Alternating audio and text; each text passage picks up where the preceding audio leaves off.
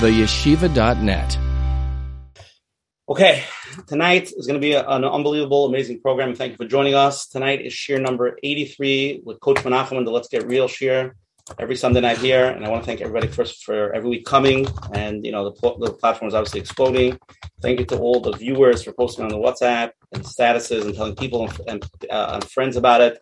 You know, it's a tremendous, tremendous chizik for everybody. And people, every after every year, we get so much feedback. It's unbelievable. Baruch Hashem, we're very happy about it. So keep posting it and letting people know about it. Even if not every share is for you, definitely somebody can gain from every share. Um, if anybody wants to join the WhatsApp groups that I send out the flyers on Sundays, please WhatsApp me at 848-525-0066. Again, that's 848-525-0066. Save my number, and every Sunday I'll uh, WhatsApp you the flyers. and send it around. It'll be amazing. Um, for all the people that are watching the replay of this on YouTube, please click on the like button and the subscribe button, Coach Menachem. Okay, let's start off first with uh, thanking all the advertising sponsors this week with Chris Shkoyach to Lakewood Scoop for promoting us here in Lakewood. It's also streaming streaming live on the Lakewood Scoop, so people on the channel are going to reach a thousand shortly. You can watch it there. It's going to be on the, it's on the yeshiva.net. Anybody wants to watch it can go there and watch it as well. Special thank you to Rabbi and Yaniv from Chazak for promoting us on the Chazak platform. Special thank you to Chayla Kaufman and Shmuel Summer from JCM for promoting us. Special thank you this week to Mika Sofer from COL Live for posting it on COL. We really appreciate it.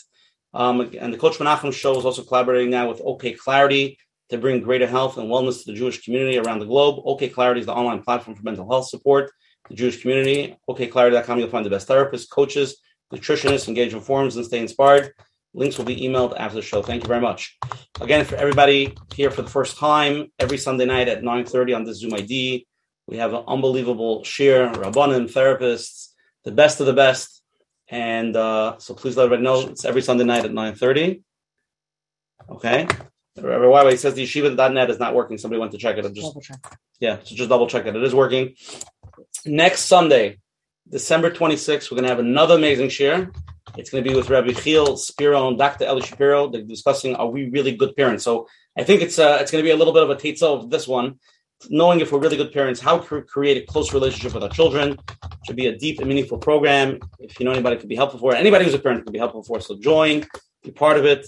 And tonight we have the schus of having our big home run. I'm going to call them the presidents of the Let's Get Real program, Rabbi YY Jacobson, who uh, I don't know how many times he's been on the shir, but many, many times, Baruch Hashem. Um, he's basically, he sits on the board of advisories. He's, uh, he's, He's a, he he really every time he comes in, we hit it out of the park. Baruch Hashem. Some of the best shiurim have been here, right? Remember why? Yes or no?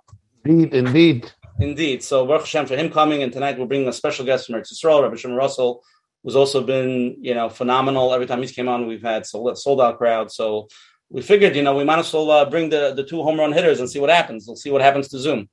So tonight it's going to be an amazing program. Rabbi Russell's not here yet. It's right now by him, I think, like four o'clock in the morning. So he said as soon as he wakes up and he watches the Tilas Gedayim, he will join. So give him some time. But Rabbi Wawa will open it up and get the discussion going tonight. We're going to get the Ilm Varn. It's a big topic tonight. I think we're going to finish before 2.30, we said. That's that's what we made up. Rabbi, Rabbi Wawa has a, a, a Hasidic shir on the net at 2.30 a.m. So uh, we have to finish by then.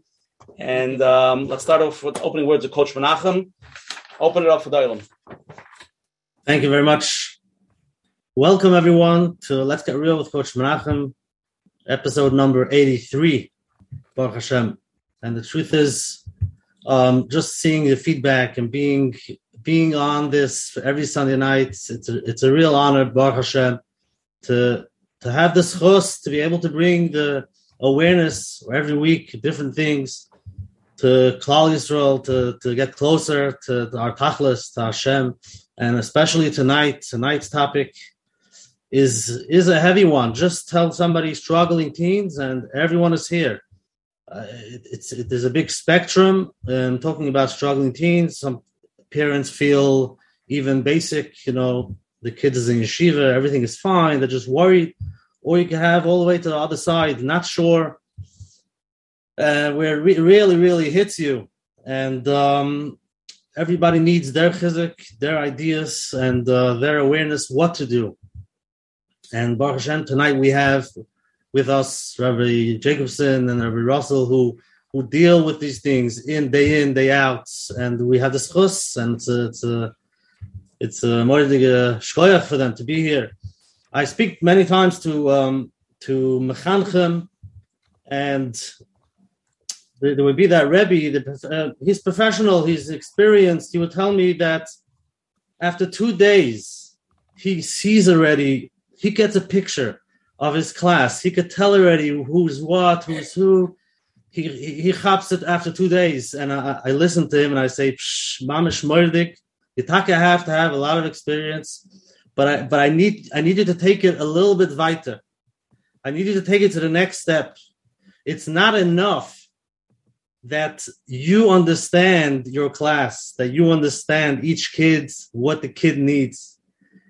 The next step is that the kid should feel that my Rebbe understands me. Because uh, many many times the adults the parents the rabbis they understand the kids and they, they they're doing the right thing. But the kid is not there. He's not listening anymore. It's a disconnect. If the child doesn't feel that the adult understands him then when you come with your ideas you're not sure if the kid is there. So it's it's not easy. Avada to be experienced to understand what the kid needs is number one. But to take it to the next step that the child should feel my Rebbe understands me, or my parent, my mother, my father understands me. That takes a lot of a lot of koiches, whether it's listening, um, acceptance, and it's not enough to just be quiet and it should look like we accept because they feel it. It's a vibe, it's a feeling. If inside you're thinking to yourself, you're so mad, you're so angry, they feel it. So that that takes a lot of uh, koyach, and um, especially parents when they're emotionally involved. And uh, it could be mechanchim also, rabbis also, when they're emotionally involved, they could try to put on their face as if they're listening and accepting, but inside, if they could just shake up this child. So it, it does take time. And Hashem, tonight, Hashem, any question, please send them in. Tonight is the time so we can ask whatever is on your mind and hopefully we'll be able to have a lot, a lot, a lot of siyata deshmaya and a tefillah to the Eibushter that whatever, whatever is needed, we should be able to take. So we should be able to be mechanech our kids and ourselves to be able to deal with whatever the challenge is, whatever the struggle is, to feel understood, so that we can go to the next level and be mechanech in the right way. Shkoyach. Beautiful, beautiful opening. Um, okay, let's get into it. We'll give a little overview tonight, Rabbi YY, what we want to do, and then we're going to jump into it, okay? Perfect. Okay. So, again, I'm going to do tonight's share. I want to give a little background why we're doing tonight's share. I'll tell you from my personal view, and then Rabbi YY can clarify. Um, there's going to be a big event by Kesher Nafshi. It's a big organization that I, am part of. We go to the Shabbatonim, and uh, it's, it's an organization for people that have struggling teams. They go there for Shabbosim, and it's very hard to be Masber. Rabbi is better with words than me it can be a little bit more mas, what it is and and and the chizik. And I could only tell you from a person that goes and it's part of it that it's it's it's a life changing Shabbos on so many levels. Uh, I told a lot of my friends to come. I spoke about on the show that everybody that was come. I don't use the word addicted, but comes every single time, and it's mamish. They they look forward to it. It helps them, gives them chizah, gives them a big hadracha, tremendous thing. So I felt this year, this coming up here, it's going to be New Year's weekend. I will not be able to attend, so I felt like if you know if you can't go to Keshernafshi, bring Keshernafshi to you.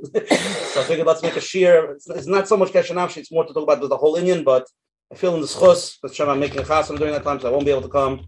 So the schus with the thousands and thousands of people, Hashem will be from this year, and so to help so many people in Klal Yisrael, it should be a schus for the chasam and kala, should have tremendous nachas and bezunt, and all these thousands of chusim should be should be for them. So that's that's why we're doing it. And Rabbi, why like you to open up. If we open, maybe we could talk about Keshernafshi a little bit, just to explain what it is and then let's get into the into the inyan tonight. Yeah. Okay, first of all, thank you so so much, my dear beloved friends, Reb Asher Parnas and Coach Menachem, and the entire family already of uh, Let's Get Real, an entire family that's real, thousands of Jews. I don't know how many times I have had the privilege of being on this uh, extraordinary Sunday evening. I don't want to call it a show. What is it? A Sunday evening. Uh, verbringen. Uh, ah? Sichas Chaverim. Sichas Chaverim.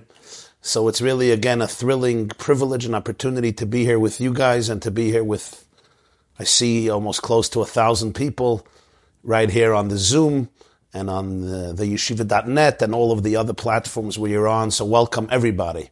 Thank you so much for being here. So let me begin with uh, a following observation. I said this in shul a few days ago. It's, it's startling when you think about it, literally startling. Rashi asks a big question. And his question is as simple as it is profound. If your child has committed a grave, grave error, a real big aver, a serious sin, there's a mitzvah to educate your child. There's a mitzvah for every Jew. As the Rambam discusses at length in Hilchas Deis, Peirik it's a mitzvah to, to talk to somebody, to confront mistakes, to confront wrongdoings, not to be tolerant of, of negativity, of behavior that is immoral, unethical, against the will of Hashem. When do you talk about it? You talk about it after it happened. So Rashi asks a question.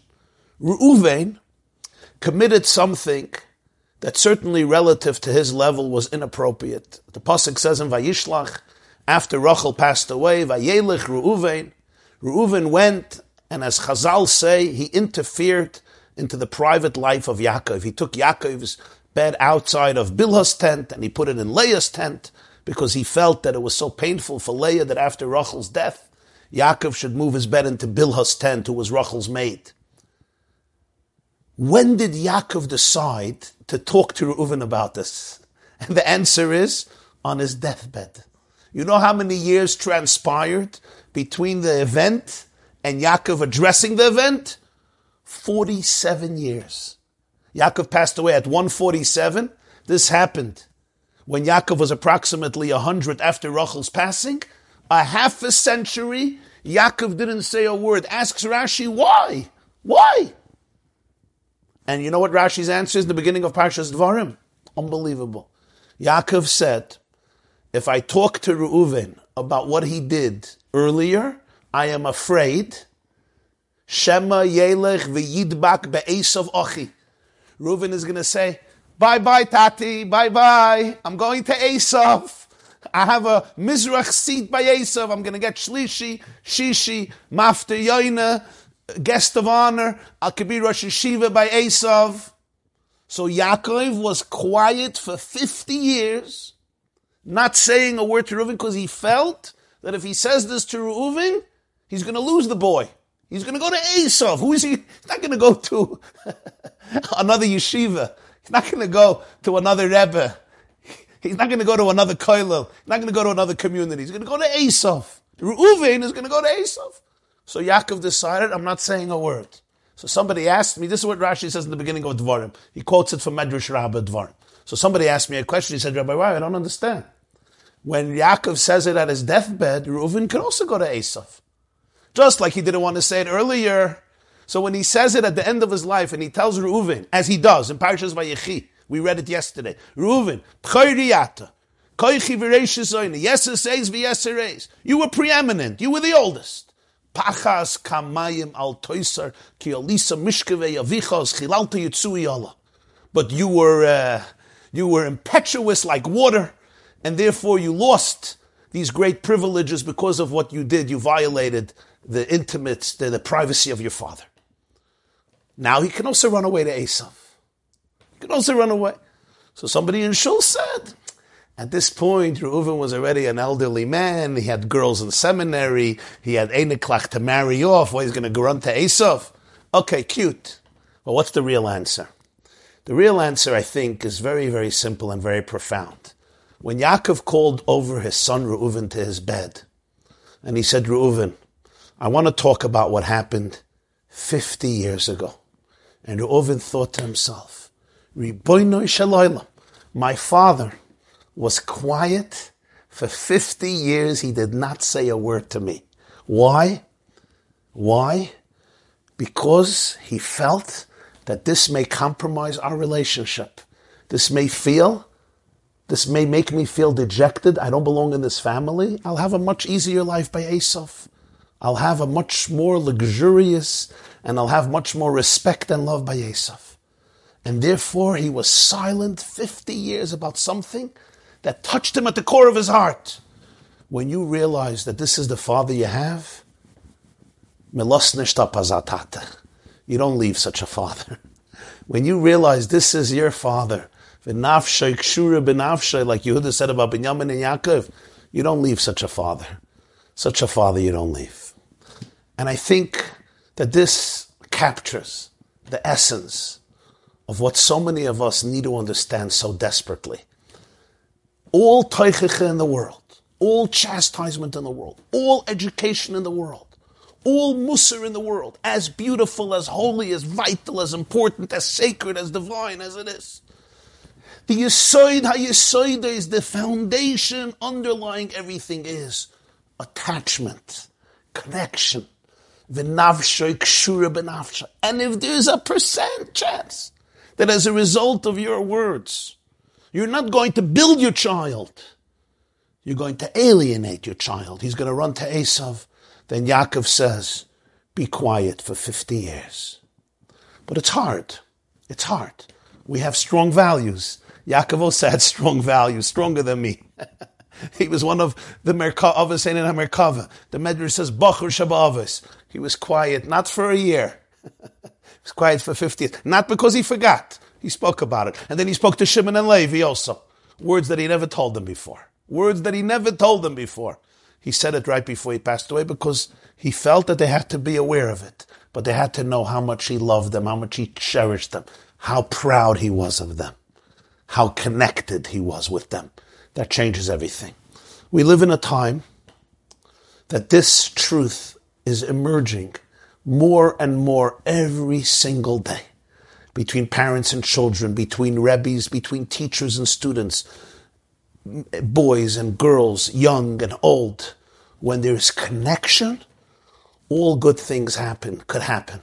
When there's disconnection, the most amazing ideas and most religious incentives and obligations ultimately can chas v'shalom be counterproductive. And that's why I always find it very moving to join the Shabbaton of the Kesher Nafshi organization, which you could look up keshernafshi.org, which is happening not this coming Shabbos, but the next Shabbos, Shabbos Parshas Va'era, which is also New Year's, welcoming 2022.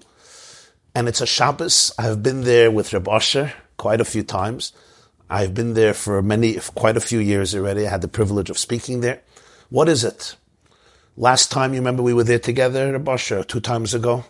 There were around seven, eight hundred people, parents, fathers, and mothers.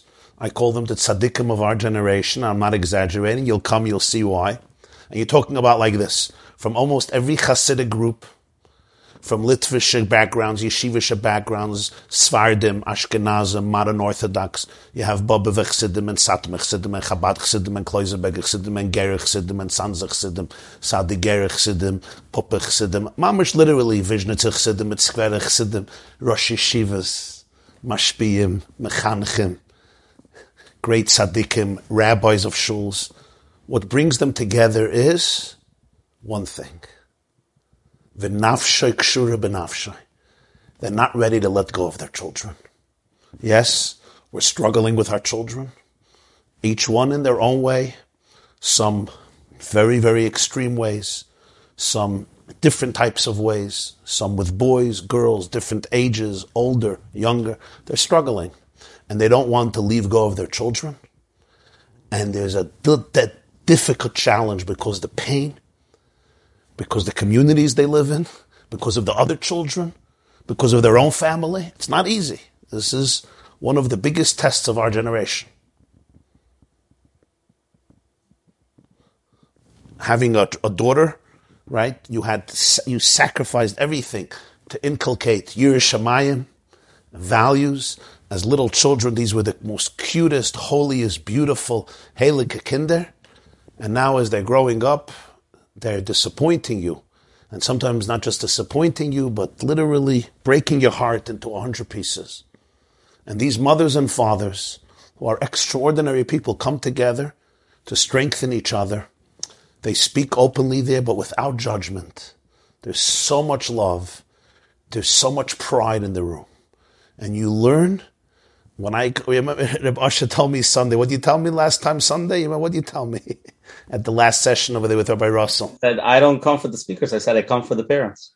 Yeah, they have incredible speakers and the Rabbi was not bad. Rabbi was not bad. I'm privileged to be one of them, but it's really it's an incredible program. But the parents themselves, something special, something special.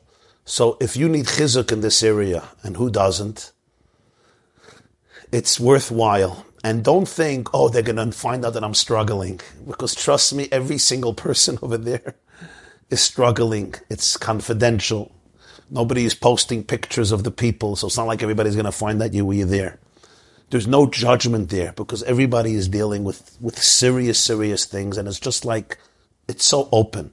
The women are open, and surprisingly, the men are open and vulnerable and authentic. So I would encourage it very, very much because I've seen how much it benefited parents, and I myself have suggested to many, many people to go, and they have taken me up on the offer, and they have been very grateful for it. So I encourage you, if you can, and even if you can't, try to make it happen. B'sayata Deshmaya, the next Shabbos Parshas Va'era, it's in Stamford, Connecticut. You could register at keshernafshi.org. And I'm not one of the staff. I'm not one of the organizers. I'm not. Uh, I'm not suggesting this because I have a personal benefit from it. I'm not. I'm suggesting it because I've seen how much it has helped people. If you can't come with your husband or with your wife, it's better to come together, but still consider coming alone. And I do not think you will regret it. You will see the most amazing, one of the most amazing groups in Klal Yisrael today, in terms of people whose infinite love to Hashem, to Torah, and to their children knows no bounds. And those of you who are on, you inspire me, you inspire us, and I'm looking forward to see all of you who will be there Shabbos, and together, Be'ezer Hashem, we will strengthen each other and declare together, as we said yesterday, Chazak Chazak, V'nis Chazek. Beautiful. Rabbi Russell, Rabbi Russell's on. Rabbi Russell, you want to say hello to everybody? Oh. Yeah, hi, good morning. I just got up. Hi. Wow, I enjoyed very much what you just said. Good morning, good morning. and, we slept uh, them out of bed. We slept them out of bed. What is it? 4.50 in the morning. Yeah. It's 4.50 a.m. It's before the sicken. But, uh, but I have to even you, before Terach's minion. Russell wakes up this time every day anyways. I got to tell you, for, first of all, I echo everything you said. I just heard the last 10 minutes about uh, Kesher Nafshi. I know I've been there since the beginning, speaking at all the conferences. And I can honestly say I come home mechuzak. My wife and I drove home so unbelievably mechuzak from spending that Shabbos. You know, with honest people, everyone gets honest. Where, where do we ever get really, truly honest? When? When do we feel safe enough to be really honest about ourselves, our Veda, our Keshet others, helping our kids, seeing the truth? And this Shabbos provides it. It's really an astonishing, astonishing Shabbos where honestly I walk I walk away mechuzik. I come to be mechazik, but I walk away mechuzik every single time. So uh, you know, it's it's anyone if you can come, if you have a half a minute, then come. Just come. You'll see. You'll see what we mean. You'll see. It's hard Russell, to describe. Rabbi Russell, you want to give a few minutes open just to lay out what we want to discuss tonight, very clear, so we can get really into the parsha. Yeah. So so look, we you know the subject was uh, struggling. Why so many teens struggling today, and uh, what can we do about it? So. Um, we have discussed this. Um, gosh, I'm seeing all the things popping up from people saying hi. And let me just say hi to everyone. I love you all. I, it's the truth from my heart. And I'll see all the comments afterwards. Yeah. um, so, so the subject is huge, and I'm very, very makpid myself when we speak about chinuch issues and children, especially um, that we clarify who we're talking about so that we're not uh, giving confusing messages here. We, Rabbi Jacobson and I, we, we discussed before this what would be the group, the subset, who are we talking about? And, and I want to say, tell you the way I see it overall. And I think we're all in agreement with this. If we're looking at the kids, who are growing up in the broader yeshiva world, our community, the yeshiva world community. If we see the uh, the kids when by the time they reach 12th grade, we can recognize, I think, in broad brushstrokes, three groups of kids. Uh, to the credit, all credit to the system and those who work in it and work with such Mesiras Nefesh, and Moisa Nefesh truly to help them. We see about, I would say, about 20% of the kids, and I'm going to be very optimistic here, very optimistic, but 20% of the kids who come out um, graduating 12th grade, and they're really fantastic. They are learning the Moisa Nefesh to learn, the kids, the, the girls are Sanua. It seems natural and easy for them. They are fantastic products um, who've come through the system and really imbibed and and drunk. They drank in what was offered to them, and they come out really special. I see them. They're just they're steiging away in Torah and mitzvahs and yiras Hashem. They're very special. That's about 20%. You have about 20% at the other end who don't make it through 12th grade, who simply don't make it uh, for a variety of reasons. Um, but they don't make it through. And, and, largely it's to do with trauma. It's not, uh, you know, it's not the fault of anyone, but it's, it's trauma that really pushes them off. That's about 20% at the bottom. In the middle, there's about 60% of the kids. That's like three and five who come through. They're from, they uh, dress the part more or less, more or less. They act the part more or less. They very much want to be part of the system. You could see that. But they struggle tremendously with their own feelings of success, if you would ask them, as I do, you know, I'm talking about outside my office, you know, when I meet kids all over the place, we have for Shabbos very often. My wife and I, the group of boys from yeshivas or group of girls from seminaries.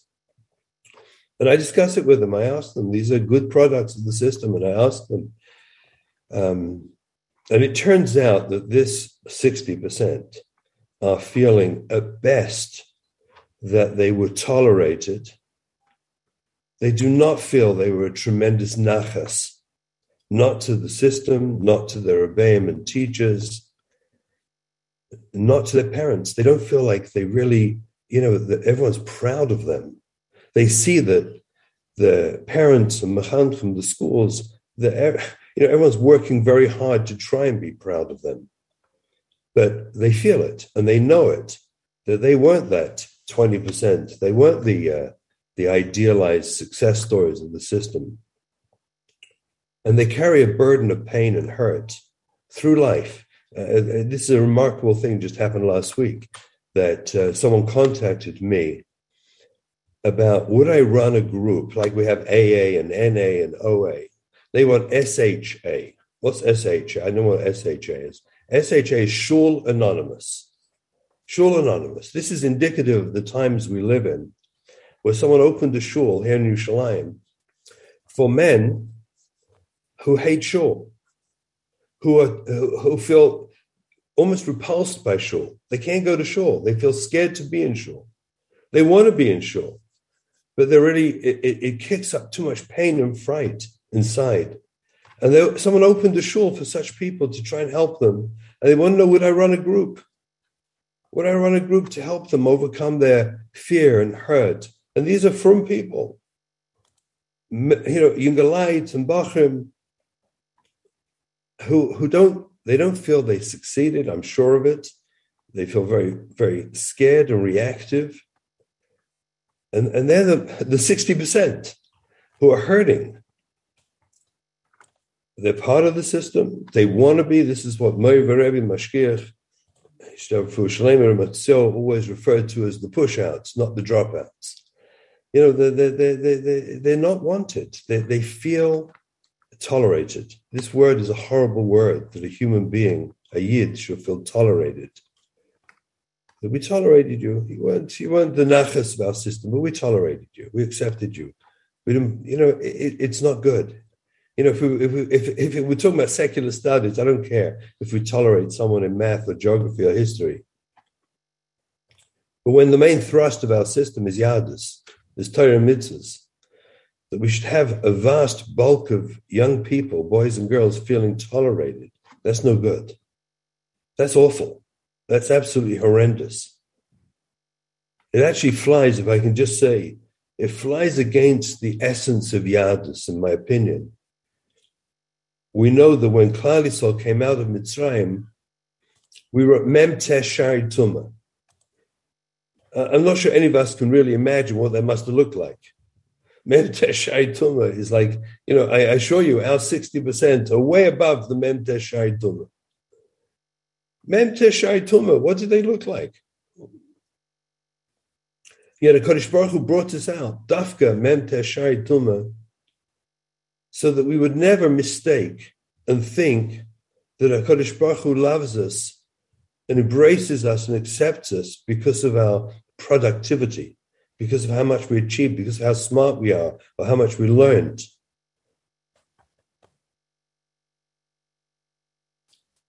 Kodesh Baruch Hu brought us out because of our atzmius, Yisrael, you are my child, my firstborn child, Klal Yisrael. I love you because of your Metzias, says Hashem. And let's not confuse. It's nothing to do with being the top in the class and pulling great grades and getting hundreds and A's and doing well. Mem Shai Tuma. It looked a lot better, a lot worse, excuse me, than the, the 60% of our system. But Hashem loved us because of our Metzias of who we are. That's missing.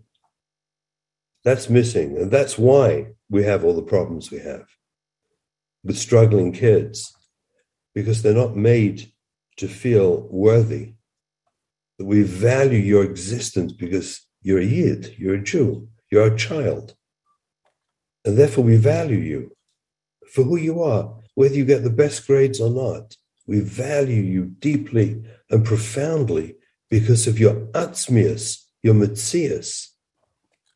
If children don't grow up with that, don't feel that, but grow up in a world where they feel disappointment about them, where they feel unable to be the 20% that produce the amazing nachas. If kids come through feeling tolerated, then yes, they're going to turn elsewhere for feelings of you know goodness or feelings of happiness to distract themselves and to get through life they're going to turn elsewhere our job is to work out how do we shift things so that children feel good about themselves and they feel valued by Klal That, that's the job. And I think that's what we're talking about today. The 60% how do we help them? How do we shift things to help them? Reb Shimon, Reb Shimon, you know what the Maharal says in Tiferes Yisrael? The Maharal of Prague writes something incredible. He says the only tzaddik who's introduced in Torah without a biography is Avram Avinu. Noach has a biography. Moshe has a biography. We understand the context. The Maharal asks, it's a question of the Ramban. Why doesn't the Torah say even one pasuk, two psukim that Avram was a good man, he was a holy man, he was a tzaddik, he sacrificed himself for Hashem? You have to go to the Medrash. In Torah, there's not a single word justifying Hashem's choice of Avram Avinu as the first Jew. Gewaldige question of the Ramban. Incredible question. The Maharal answers not to give the impression that only a Jew who lives up to a certain bio Sure. Somebody who Hashem loves Sure. infinitely and chooses. Hundred percent. Is that Your it- it- innate existence that I am proud of with absolute pride. But we we we have to if we don't imbue our children with the feeling of b'ni b'chayri yisrael, you are my firstborn child. I love you because of your atzmius, your metzias of who you are without any performance. I love you.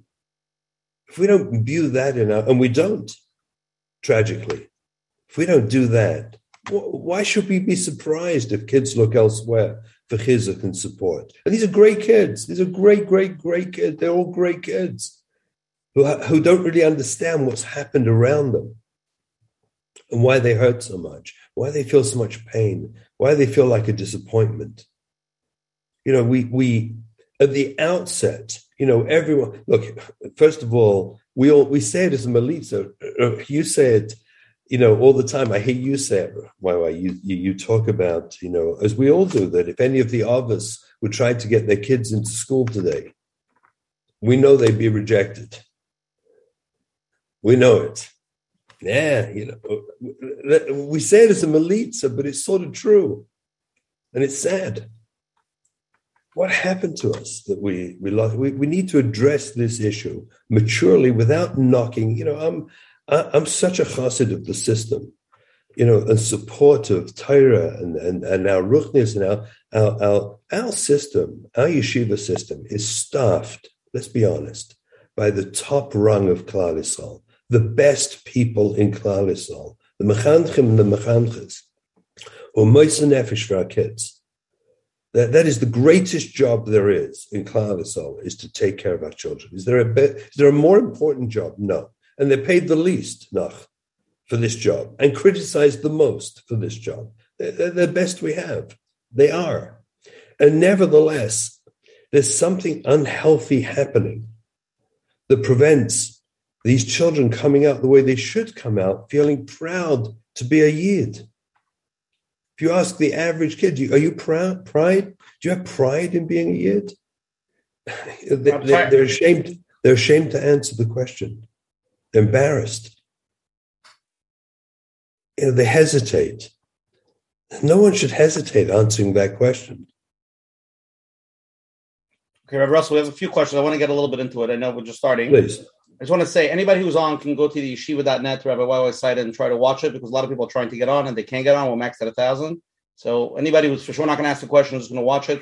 Please go to theyeshiva.net and you can watch it all there. You could go out of the Zoom, will be great, so other people can join.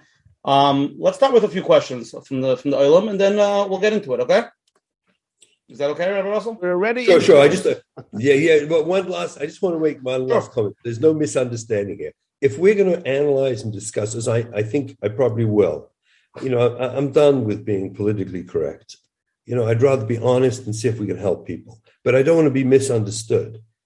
If we love something enough, then we ought to be healthy enough to give it constructive criticism to make it better.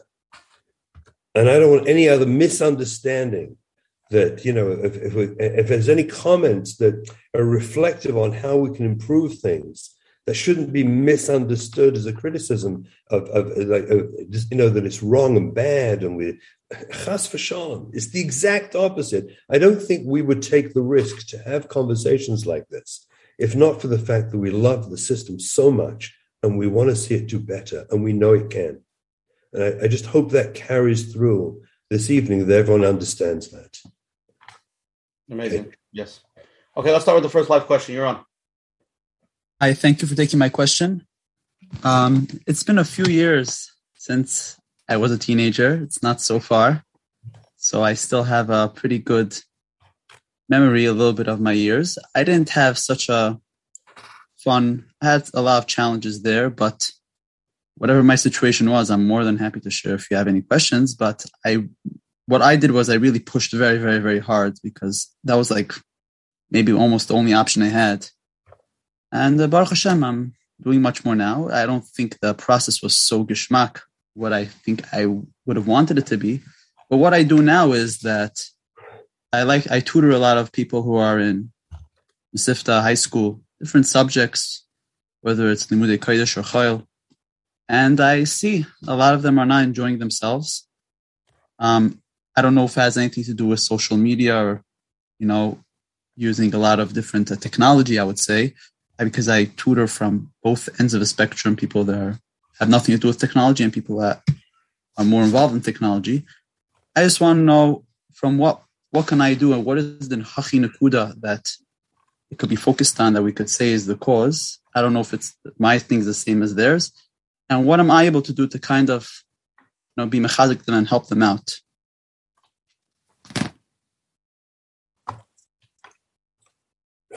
Good. Why would you want to want to go first and say something on that?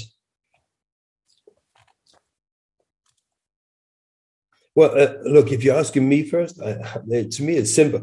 All the questions that are going to be asked that are later on in the system, later on in age, after all the damage has been done, after we've failed to reach and inspire the kids, after we've failed to do collectively as a community, as Klal Yisrael, the schools, home, everything, we failed to do effective chinuch, what is true chinuch, which means internalization and inspiration. When we failed to do that, we now wake up and have problems later on. What should we do then? What we should do is take a look at what we're doing wrong and try and fix it at the at the shirish. Avada, we have to deal with that. And I, and I know everyone wants to know what do we do with technology? What do I do with the smartphone? What do I do? That's the result of the problem. And, and I think we have to put a much stronger dogish initially on what caused the problem, what happened so that we could understand it. So the, the real problem, the shirish, is that the majority of the kids are uninspired. We do not inspire them. Again, if we were teaching secular studies, I wouldn't care less. That's fine. Everyone has their own mahalach of what they want to do with their lives.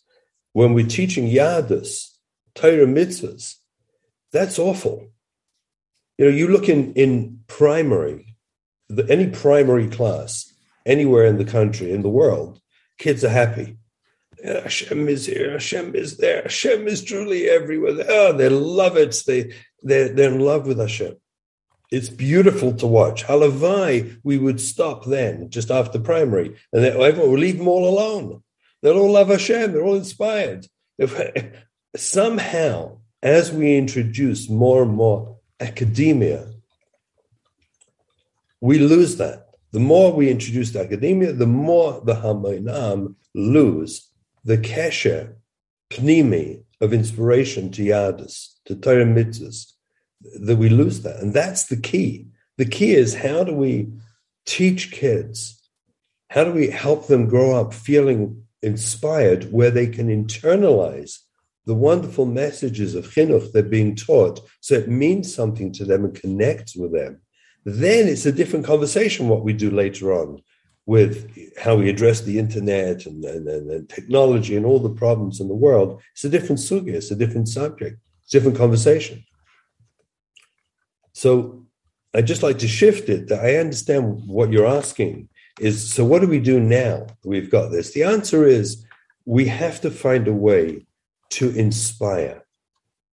We have to find a way to make young people feel there's something meaningful in Yadus and it's not about grades and memorization and exams and how much you know and how well you learn. HaKadosh Baruch Hu made people different. Some learn amazing and some don't. And some, you know, everyone can learn something, but we can't all learn on the highest level as Avi Gedol Yisrael. That's just not, it's not reasonable. It doesn't mean, it's just not a mature way of looking at life. It's not possible. It's possible for any individual person who is so inspired that they want to be and nefesh and spend their lives trying to work it out. If they're so inspired, yeah, probably anyone can learn on the highest levels. Anyone can get there. But if they're not inspired, it's not possible. It's just not doable. So anyone who's talking to young people, the goal is to find a way of inspiring them where they feel a connection to Yadis. Instead of Torah mitzvahs being forced upon them and then being judged about how much they know and how well they do it. We have to get rid of that judgment, strip it off, and instead replace it with inspiration. Shimon, you're a therapist for almost 35 years, right? 32 years, that's correct. 32 years, Lamed Bays, and you have grown to develop a heart, a lave. Correct for how many teenagers have you seen? Children, teenagers? Thousands, thousands upon thousands, thousands upon thousands. Could you tell us in 32 years, what are the two or one or two most powerful things that you have learned about what damages, what destroys, what demoralizes, what alienates our kids, our boys, our girls, our teenagers? So I'll tell you this again. I want to. I'm going to say it all through the night because I know I'm going to be misquoted as bashing, and I don't bash. I love the system, you know, and I'm, I'm in pain about what I see, and I've tried my best to, to help it shift and move. You can't use the word change, you know, when you reference the system. You know, they get nervous, but change is what's necessary. Uh, what I see overall, I'm going to say Baclalius and then Proteus, if that's okay what I see clearly is, is that we have a system that was created to recover from the Holocaust. Gedolei Israel clearly had a picture and a view, which they were 100, you know, in my they were clearly right, because here we are, you know, 80 years later, and, and take a look at us. I mean, it's incredible. They had a picture and a view of recovery from the Holocaust. And in the recovery picture, it was obvious that Meistus, putting the Moisad first and the individual second, was crucial. To be metapel with every single individual's needs when you're trying to recover from the Holocaust. It was clear, I heard it directly from Gedolei Israel, who said it to me. And I must tell you, it, it grieved me deeply when I first heard these words. I was not mature enough to understand it. But over time, I began to embrace it and understand that the mandate of the Gedolim was clearly for survival. They were concerned about survival of Klal Yisrael. They were not concerned about the survival of the individual. And they created a system that helped us survive Baclalius. And, and it's amazing how it worked. And again, I repeat, when I first heard these ideas directly from the pair of Gedolei Yisrael, it hurt me sounded like, ah, you know, our doggage is not on the individual. They'll go off, they go off. That's life. It was painful. As I say, I matured to understand that. But for continuity of Klal Yisrael, that same system that provided for recovery has to move, has to shift if it's going to provide for continuity. What one of the Yesodi Yesodis I see that children feel inside that hurts to them to their core is that they're an object in a Moisad where the Moisad comes first, where the needs of the Moisad is why, you know, we want you to stelzu, to control yourself and behave and be successful for us. Otherwise, we, otherwise, we can't tolerate you. Yeah, it, it's a crazy thing to say, but it's how children feel. They're fully aware that when they get disciplined or they get, um, you know, whatever happens to them within the Moisad, the threat is that we don't need you. You're going to stelzu, we don't need you. This is an awful, awful message for continuity of Klal Yisrael. I understand. It took me a long time, but I got it. That it was a message a quiet, subtle message that was there at the beginning for recovery after the war. But Hashem Yerachem, that a child should go through the system knowing when they look in the eyes of the, the, the of their school or their parents that, that I'm not good enough and I'm, I'm sort of permanently on probation. I better still they'll throw me out. That I can't even get in till I get a letter that accepts me into a school. What am I, a piece of garbage? I can't get in because of grades. I can't get in somehow. I'm not good enough. The, the prevailing, this message that we all know exists and the children are fully aware of that when, for example, when discipline occurs in a school, the child, the message the child gets is that you're hurting our Moisad. And therefore you have to still, and therefore you're punished. We can't have you. We can't tolerate this here. We. Whereas the message has to shift to a more authentic and true message, where the message is, Shefala, we want the best for you. Uh, what we're trying to do is help you be a person, a yid. We want to help you. I'll give you an example. Every school, blishum yotzim cannot function. In fact, children, children cannot flourish any children, without rules, structure, and discipline. Without those three asidus, children cannot grow up. It's not possible. They can't become healthy. It's hefker. We need rules, structure, and discipline. In days gone by, I grew up that way. Rules, structure, and discipline were administered with a, a tough face, by with, with the withdrawal of love, with frustration and upsetness at you, and by withdrawing love, the assumption was the child will want that love and will stelzu, will respond because they want that kesher and want that love, and therefore will respond and they'll they'll discipline themselves and they'll stelzu to the system. This was the assumption up until I don't know, it was when I was a child. Well, that's gone. That's gone. That assumption is no longer true. And in fact, what the children are hearing is, I don't really need you in my Moisad. We don't need you. You're, you're bothering our school. You, if you want to stay in school, you better do this, this, and this. Whereas the child feels, so essentially, my job is to make sure your Moisad feels good. Your school feels good and can function. It's the wrong message. That message will not inspire and help a child with continuity and want to be part of it. If they've got the message that everything we're trying to do is make you work so that we can feel we're running a, a good Moisad, well, then the kids are going to drop out. They don't, they don't want to be part of it. The message has to be, Shefala, this is for you. We want to help you function. Avada, we've got rules, structure, and discipline. Of course, because without it, you, you it's hefker. A child has to learn. pere adam yivalid. You know, a child is needs to be disciplined to work through how to do that. But we have to do it with love. We have to do it with apology. We have to do it with sensitivity. We have to do it, but we have to do it with sensitivity. And I think if you bechlalius, the thing that's missing the most is this. This system, if it's going to provide for continuity of Klal and, and there are, by the way, mosters that are doing it without question. I see it. I speak to the principals. They talk to me.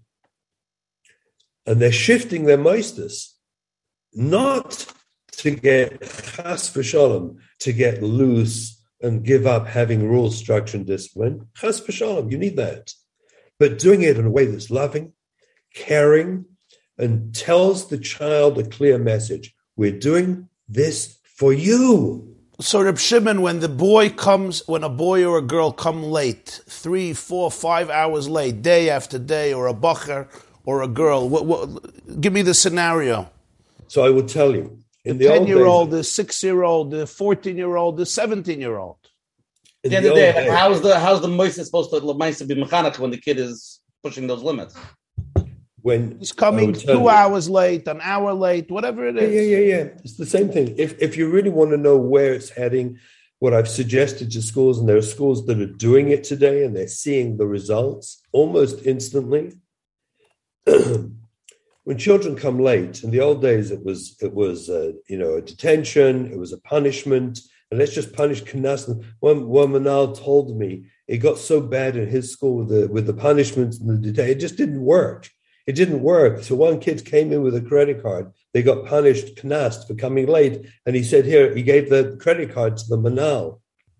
So what's this for? He said, "My father said you should just keep it on keep it on file. So when I come late, you could just swipe the card."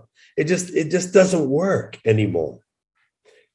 Actually, it's the opposite that works when a kid comes late. Russell, I'm sorry. Can I pause you for one second? Uh, I'm getting hundreds of texts. Anybody who could go to yeshiva.net, please go there now because nobody can get on. A lot of people want to come on. So anybody the the the yeshiva, yeshiva.net T H E Y E S H I V A dot net theyeshiva.net. Yeah, so if a few hundred people can go there, that'll be big big chesed. If you're not going to ask a question, thank you. Continue. Sorry, Reb Russell. Yeah, no problem. No problem. So here's we did an experiment in one school and I'm going to say this just as an experiment, and, and, and it worked. And uh, the, uh, the, Menahel had a problem with kids coming late for davening, sixth, seventh, and eighth grade, coming late. And I suggested to him, why don't you stand by, you daven early, and stand by the door, and as they come late, compliment the kids for making the effort. So a kid comes five minutes late, you say, Ah, I see you came. Gewaldig, go daven. Ah, I'm so happy you're here. A kid comes 15 minutes late, you say, Wow, I can't imagine what struggle you must have had this morning. Meyradik, I'm so proud of you, you came. Thank you for coming. Go daven. And a kid comes really late, you say, I can't believe it. I would have thought so you'd give up. It must have been so hard for you. Wow, I'm so impressed with you. Come to me recess. Let's have a schmooze. I got a Danish for you. And recess, you go sit down with such a kid who repeats such behavior again and again and again. And you sit down with him in recess and say to him, Sheffield, I see you coming late regularly. What's going on? How can we help you? And you give him a Danish and a soda and you schmooze it over with him. And the kid realizes, we're here for you. We want to help you. A simple little tikkun. And the Menahel noticed the school started shifting. The dogish has to shift to the child where the child knows, even if he's going to get a detention for something, we want to help you. Shafley, you got a detention. I feel so bad. Oh, but that's the rules.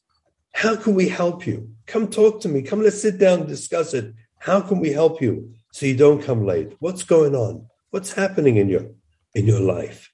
How can we help you? Uh, Reb Shimon, I had a conversation with a Rosh Yeshiva who runs a yeshiva. This is already for teenage boys. And his system is knossim. He gives big monetary penalties if you come late. If you come 10 minutes late, it's $5. If you come a half an hour late, it's $20. Come two hours late, whatever. It's a punishment for the parents, of course. I asked him, what do you gain from it? I, I, I don't, what do you gain from it? He said, if I get rid of the Knossim system, my yeshiva falls apart. He's wrong. Nobody's going to show wrong. up. He's dead wrong. He's dead wrong. If he would stand by the door of the yeshiva and give a warm smile to every kid and compliment them, the later they come means the greater struggle the kid has. I'm not talking about one time. A one time thing, a kid can be lazy, he has a hard day. But when you see consistency, with kids coming late, and you reach out to them and say, Shafla, it must be hard for you. Come, let's talk about it. And the later they come, the more you praise them for making the effort anyway. It Must have been so hard for you. I can't imagine what you're going through. And The so later we- they come, the bigger the Danish. the bigger the Danish, exactly. I had another system. Listen to this. I had a system. I started teaching this many, many years ago when I did in services. And it was so amazing what happened. The, the schools that tried it told me, you know, how amazing it was. I told the Rebbeim they should have a yellow, an orange, and a red card in their pocket. And it's like this. They tell the kids, this is the system, this is how we're going to function. If they see a kid struggling, you know, they're not listening, they're not you know, you need to calm them down during class. You drop a yellow card on their desk. And on the yellow card, it says, I, your Rebbe, understand you're having a hard day. Drop it on his desk. Most kids will settle down when they get the yellow card. If he doesn't, you drop an orange card on his desk. And it says on the orange card, I, your Rebbe, understand you're having a really hard day. And almost all kids will settle by then. And Lu Yitzu, a kid doesn't. You drop a red card, and it says on the red card, I see you're having such a hard day. Please go to the Menahel with this card, get a Danish and a soda, and discuss with the Menahel why you're having such a hard day. What, what's the message? What's the what's the, what, what is the whole point? That the child realizes and internalizes, I'm here to help you with your hard day.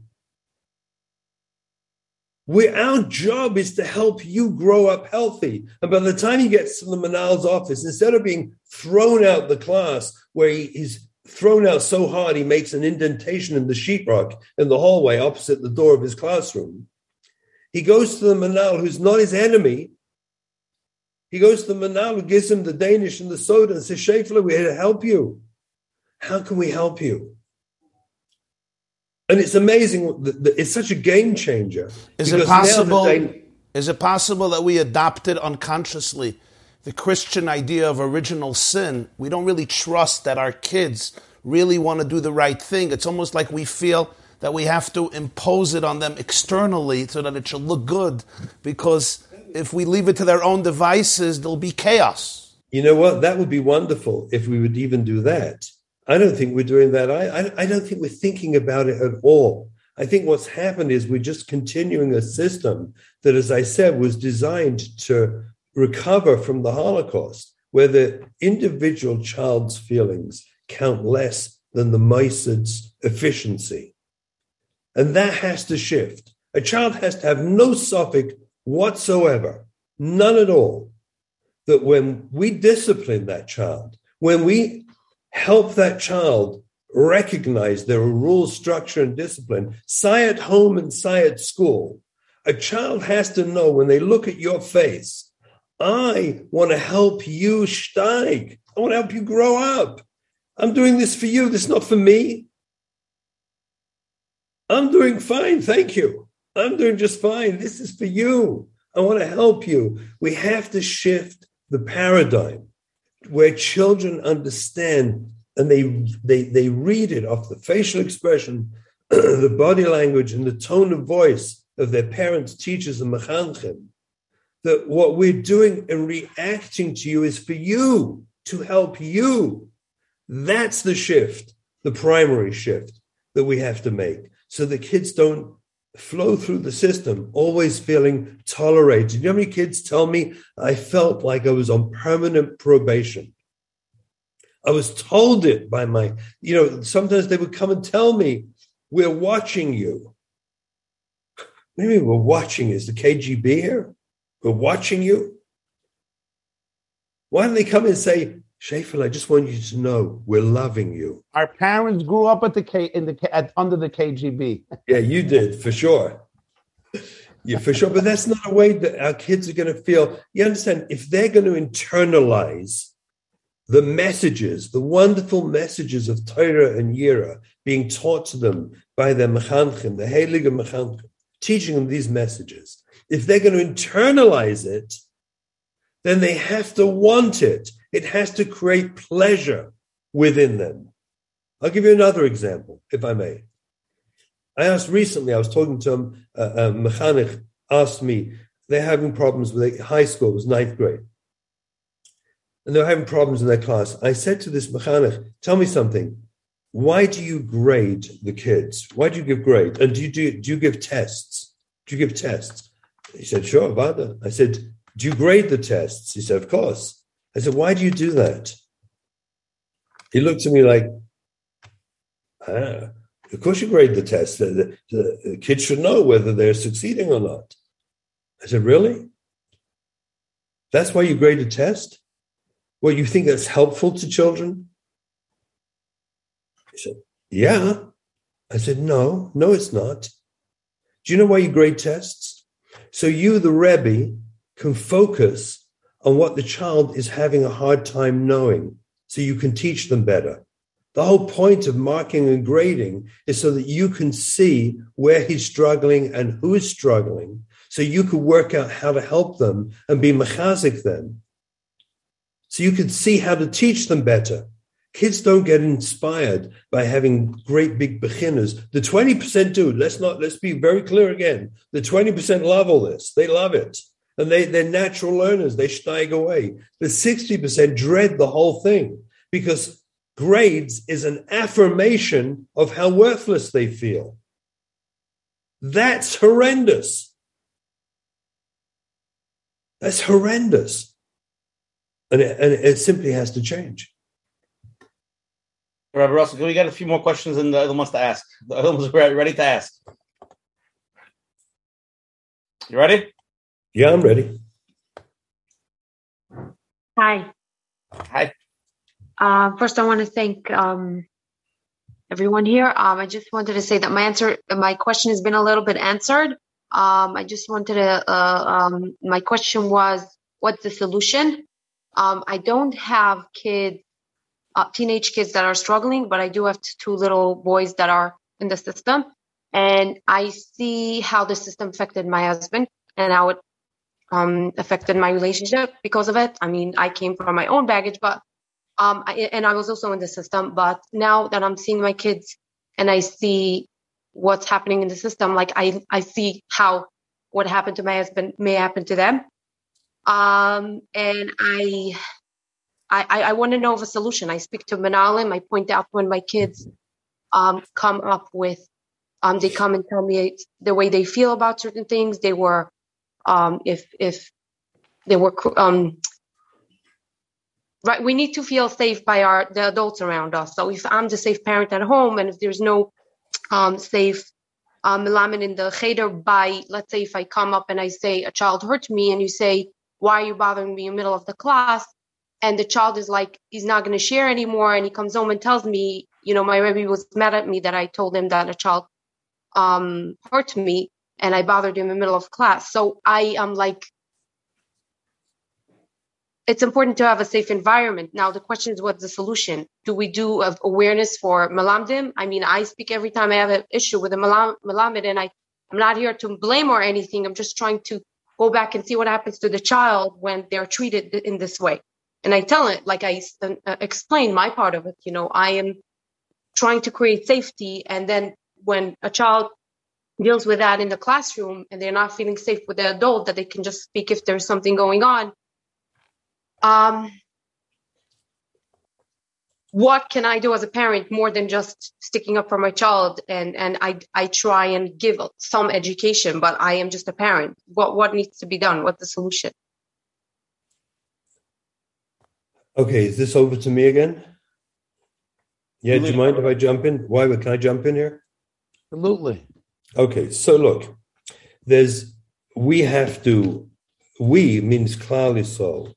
We have to work on this together collaboratively. The schools cannot be expected to do this alone, and nor can parents. We're either going to do this together as a collaboration, or it's not going to work. The shit, the, the question really the comments the, um, the were just made included the word safety a number of times. And I have no suffix at all that that's what children need to experience and feel is safety, both at home and at school. That means it can't be just safe for someone who is a naturally inspired learner. we can't have it just the 20% who are just good at this naturally, who've matured enough, have enough kishron, never experienced any form of trauma, don't have learning disabilities, don't have ADD, don't have impulse disorders, they don't have any executive functioning problems, they don't need medication, they don't need any extra tutoring, and they come from fabulous homes where the parents themselves had this wonderful life themselves and are able to communicate safety to their kids. We have to address the fact that kids, there are many, many kids hurting and struggling, and safety is indeed the key. That means how we communicate, not we give up the rule, structure, and discipline. You, kids need it at home and they need it at school. But we have to work out a way together, collaboratively, to administer the rules, structure, and discipline in a loving way. That's the first ticket that everyone has to do. And anyone who doesn't know how to do it needs to go and learn how to do it. Because if we don't connect the kids in a loving if they don't love going to school, if they don't feel loved by their mechanchim, their teachers, and loved by their parents, if they don't feel truly loved for who they are, if they have to hide who they really are and how they really feel. Because if they don't hide it, they're going to get criticized, they're going to get in trouble. If we don't change that, we're never going to help the kids. Never. Child has to be safe to be a work in progress. That means they're not perfect human beings. They're kids, for heaven's sakes. They're little kids who are struggling to grow up and work out how to live life. And safety is the first. I, I love the question because it addresses the key issue. With safety, there's connection. Without safety, there's distance, there's disconnection. In all work in trauma, all trauma work, what is trauma? Trauma is the reaction to an experience that made me feel incredibly unsafe, so I disconnect. What we have to do is work out how to reconnect with the kids oh, so that they're not judged by their grades. They're not judged by whether or not they're fabulous learners or naturally tsanua. They're judged by their penimius, by the sort of who they really are. They're judged by their honesty. They're judged by their trying. They're judged because they're a person. We see their etzem, their atzmius, their penimius, and they we can communicate. Yes, I love you for exactly who you are. You're not in the, you're not an inconvenience. You're my child, and I'm here to help you. The the dogish has to shift where children feel that our reaction, the adult world's reaction to them, is not one of frustration, disappointment, where they're inconveniencing us, where we embrace them, accept them, and are ready to do the hard work of helping them grow up. Russell, can we, go, can we jump to the next question? Please. So you're on. Okay, so so first of all, I just want to thank you both for this conversation. And it's as a teacher who's been teaching in for the past 15 years, both in and mostly in high school, a little bit in elementary school now. Um, I feel like you articulated things that as a teacher I struggled with because what I taught 15 years ago to my girls as a Navi teacher, and they would hear this Rashi or this Ramban and be inspired by, I spent a while recently, like, you know, in the past five years or so, just like noticing that the girls weren't experiencing it in the same way and really struggling as, and I, Baruch Hashem, I'm in an out of town school. It's a wonderful school. They care about every student. I don't, those issues we don't have specifically, but there was a struggle of the students to kind of integrate it. And I realized that when I'm teaching Navi, the students, if they don't know, just like you said, that they are a neshama, no matter what they do, then I'm innocently, as a teacher, kind of reinforcing all this negative things of all these messages that Hashem is giving to Klal Yisrael. So what I ended up doing this year, which I, I, I, you know, was I actually said we can't open our navis yet because I don't want to be responsible for teaching you mistakes until you understand what kind of relationship we have with Hashem. What is the role of Klal Yisrael if we're talking about Yoshua and getting to Eretz Yisrael? Where we fit in the in the timeline of history, and that we are a neshama. I use Rebbe the idea of a Shabbos lamp the light is always on. You might cover it up, but you're always good. And then once they kind of had that, then we did like a a like a Scholas Navi party in the beginning of November because and I made sure that they understand it. I reviewed it with them because I wanted. And then what was beautiful is that then we created an essential question: Why are we learning Navi? You know, what's the point of this? And the essential question that they created was something along the lines of how can we learn Navi in a way that we can hear the wisdom of HaKadosh Baruch Hu, so we can get to know the neshama of Hashem, which is a part of Hashem, the neshama that we have within us, which is a part of Hashem, so we can be our best selves and fulfill Klal Yisrael's mission. And then as we're learning, we're going back to that question because girls would say to me, like, we teachers say I have to know this mafarish for the test, but like, what about for life? Like, what does this have to do with my life? And so Right, finally, right. I felt like, and I'm so I'm open to. First of all, I just you know I feel like I now understand a little bit more of like what's the rationale behind some of the things that I'm seeing, and it, it and and as a teacher, like the teacher that you said, innocently I was teaching Navi and giving tests, like I didn't mean to, but I see that in that process with because somehow our kids are not they don't have the same foundation of these Amuna concepts or basic like they they're just getting it- pasuk Rashi, but they don't know why they're getting pasuk Rashi. Exactly, exactly. Listen, first of all, can I just tell you, it is heartwarming to hear. You see, I know that mechanchim and mechanchos like yourself exist. Uh, our system is packed with really caring people who are, are worried about what they're seeing because you see the shift in the world. You know, text textual based work in high school, and everyone starts falling asleep. It- It's like they can't do it anymore. In the old days, everyone did texts and reducts and Rashis, no problem. Today, you do that, and everyone's ma- the whole class falls asleep. Everyone's like nodding off. It- it's you see the difference. Look, let me put it this way. Again, I want to be clear. I love it. I want to make it better. My passion is I have no criticism, negative criticism at all. I want to make it better and have less kids hurting, and we can do it. And I think, but often, Claudia, I think there are three shifts that need to happen throughout the system. And if all the mechanchim and the mechanchos would embrace this and parents will embrace this and demand this, maybe changes will happen. I know changes will not happen by another article in the Mishpacha magazine or me. That's not going to make changes happen. If, if the grassroots of parents and mechanchim and mechanchos recognize the shift has to change, it has to for our survival, then things will change. And here's the three things I'd like to suggest. First one, I've said very clearly that all children to flourish need rules, structure, and discipline. Anything other than that, we just wreck the kids. It's just not fair to them. We have to give them the rules, structure, and discipline, but we have to do it and train people, everyone, parents and mechanchim and mechanchos. We have to train everybody how to do it with love, so the child has no suffix on earth at all that when we administer those rules, structure, and discipline, it is for the best interest of the child. It is not about the efficient functioning of the moisad or the home. We have to shift away from that. The kids in this generation, why that's a different Coach Menachem show to understand why it changed. That's a different, you know, that's not the nice tonight. But the fact is, it did change.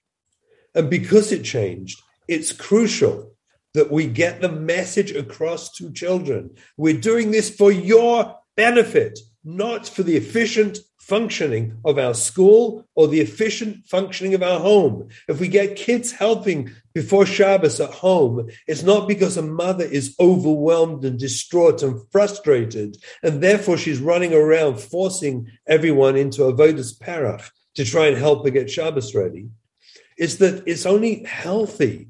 It's healthy and mature to help out, to learn how to be, you know, caring for the home. So we want to bring you into that for you, for your benefit. So you'll grow up like a healthy, mature, and responsible person.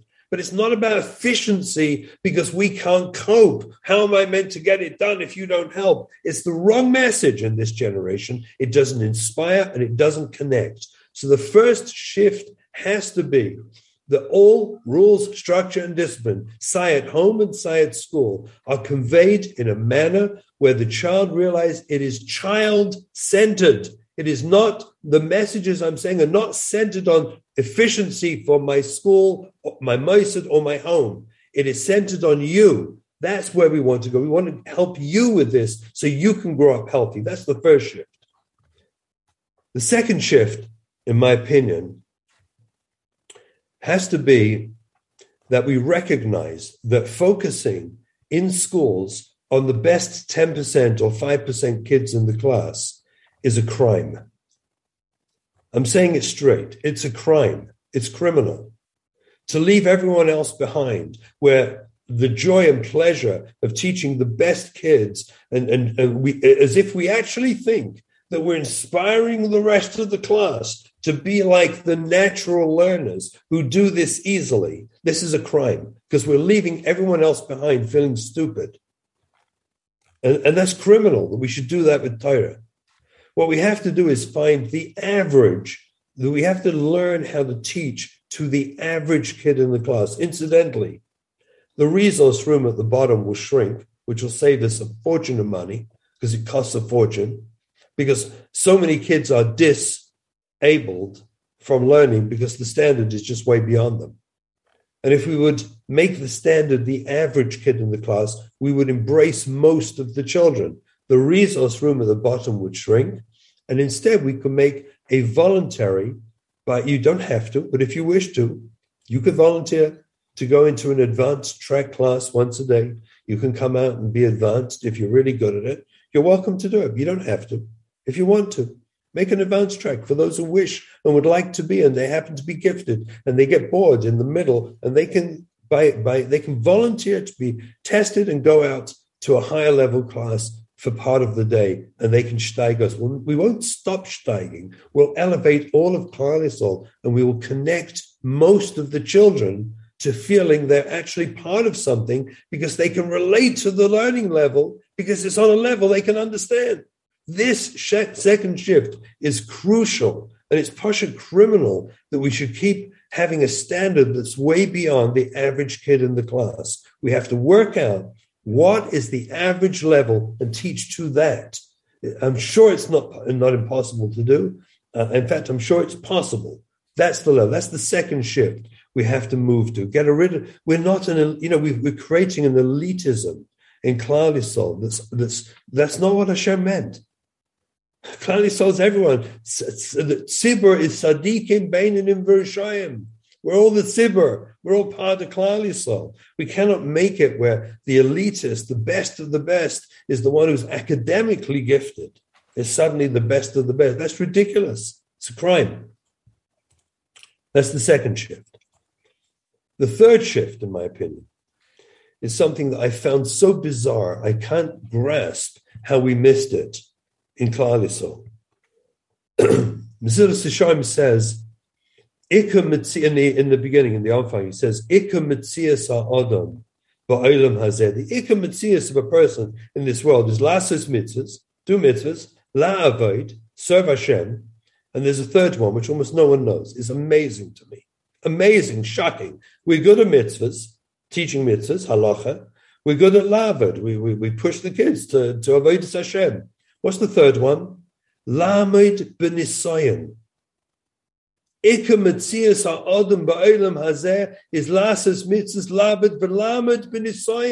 Handle the nisyanus of life. To me, it's a plia atzuma that we've not embraced this in our school system, where we ought to be having age appropriate once a week conversation with the kids on your level, each age level, Lamed Benisoyan class, once a week. What are the nisyanis of your level? And every level, every age has different nisyanis they're dealing with. It, it can't be hard to work it out. What are the bullying, you know, it, it doesn't start in third grade with internet. That's later on. But there's bullying. There's there's there's getting along with friends. There's there's chesed, there's caring. There's coming on time. There's all sorts of things that we could talk about. Bringing your supplies with you to school. That's part of the Lamed Benisoyan class. You know, to make sure you have your pen. How do you make sure you have your pen and a pencil or whatever you need? Your, your, your supplies we have to address Lamed Benisayan. It has to be, in my opinion, a once a week class where you sit around with the Rebbe or teacher and discuss it with them, where you talk about the difficult Nisyonis, age appropriate, and every grade it goes up, so that by the time we get to the level where the they're aware there's such a thing as the internet, and they have the possibility to maybe get it, They've been experiencing school with love and kindness from their obeying rule, structure, and discipline with love and kindness. They've been experiencing a level of learning that they could internalize because it was on a level that they could understand what it was. And they've been working through Nisyanus. So it's not suddenly out of the blue, there's this d- devil called the internet They've been working on a yisod called nisyonis. That life is full of nisyonis. There's there's a framework within which we can understand the nisayon of the internet and everything it brings because they've been taught there is a framework called Lamed bin and it's why we're here. We don't have to be scared of it. We have to embrace there are nisyonis in the world. Hashem put us here for this purpose, and it has to be in their fabric and their blood that there's such a thing called nisyonis, and that we go through nisyonis in this world, age appropriate. So by the time we come to talk with the internet, it's one of the many nisyonis, and they have a framework and they have an understanding. It's not like isolating it, but we understand what it's all about. If we would have these three changes, I believe that we would shift to what is essentially a child based focus Sayed home and Sayed school, where the children would realize we as parents and adult, the adult world, our interest is them, helping them be special. And they would see that we feel that way, and then they would feel that way. And if they feel that way, they wouldn't, we wouldn't have these shilas later on about how do we deal with the internet and YouTube and Netflix and all these other shilas they come up. We wouldn't have those shilas because the kids would have had a framework in which they feel fulfilled they feel appreciated. They feel loved. Most of all, they feel wanted. They feel wanted. And they have a framework that understands that the world is full of nisyonis. And so let's stop being frightened of the internet. Let's stop being, you know, if we're going to have the one and only response to the internet is Shmira, let's guard, let's yell and scream, let's threaten and frighten everybody with frightening drashas about the internet. If that's the only simple thing, if that's it, then we, we lost. We lost. We already lost because we will not scare everyone out of it. What we have to do is nurture their relationship to Yadis in the first place, because their relationship is one that they enjoy, feel loved and appreciated.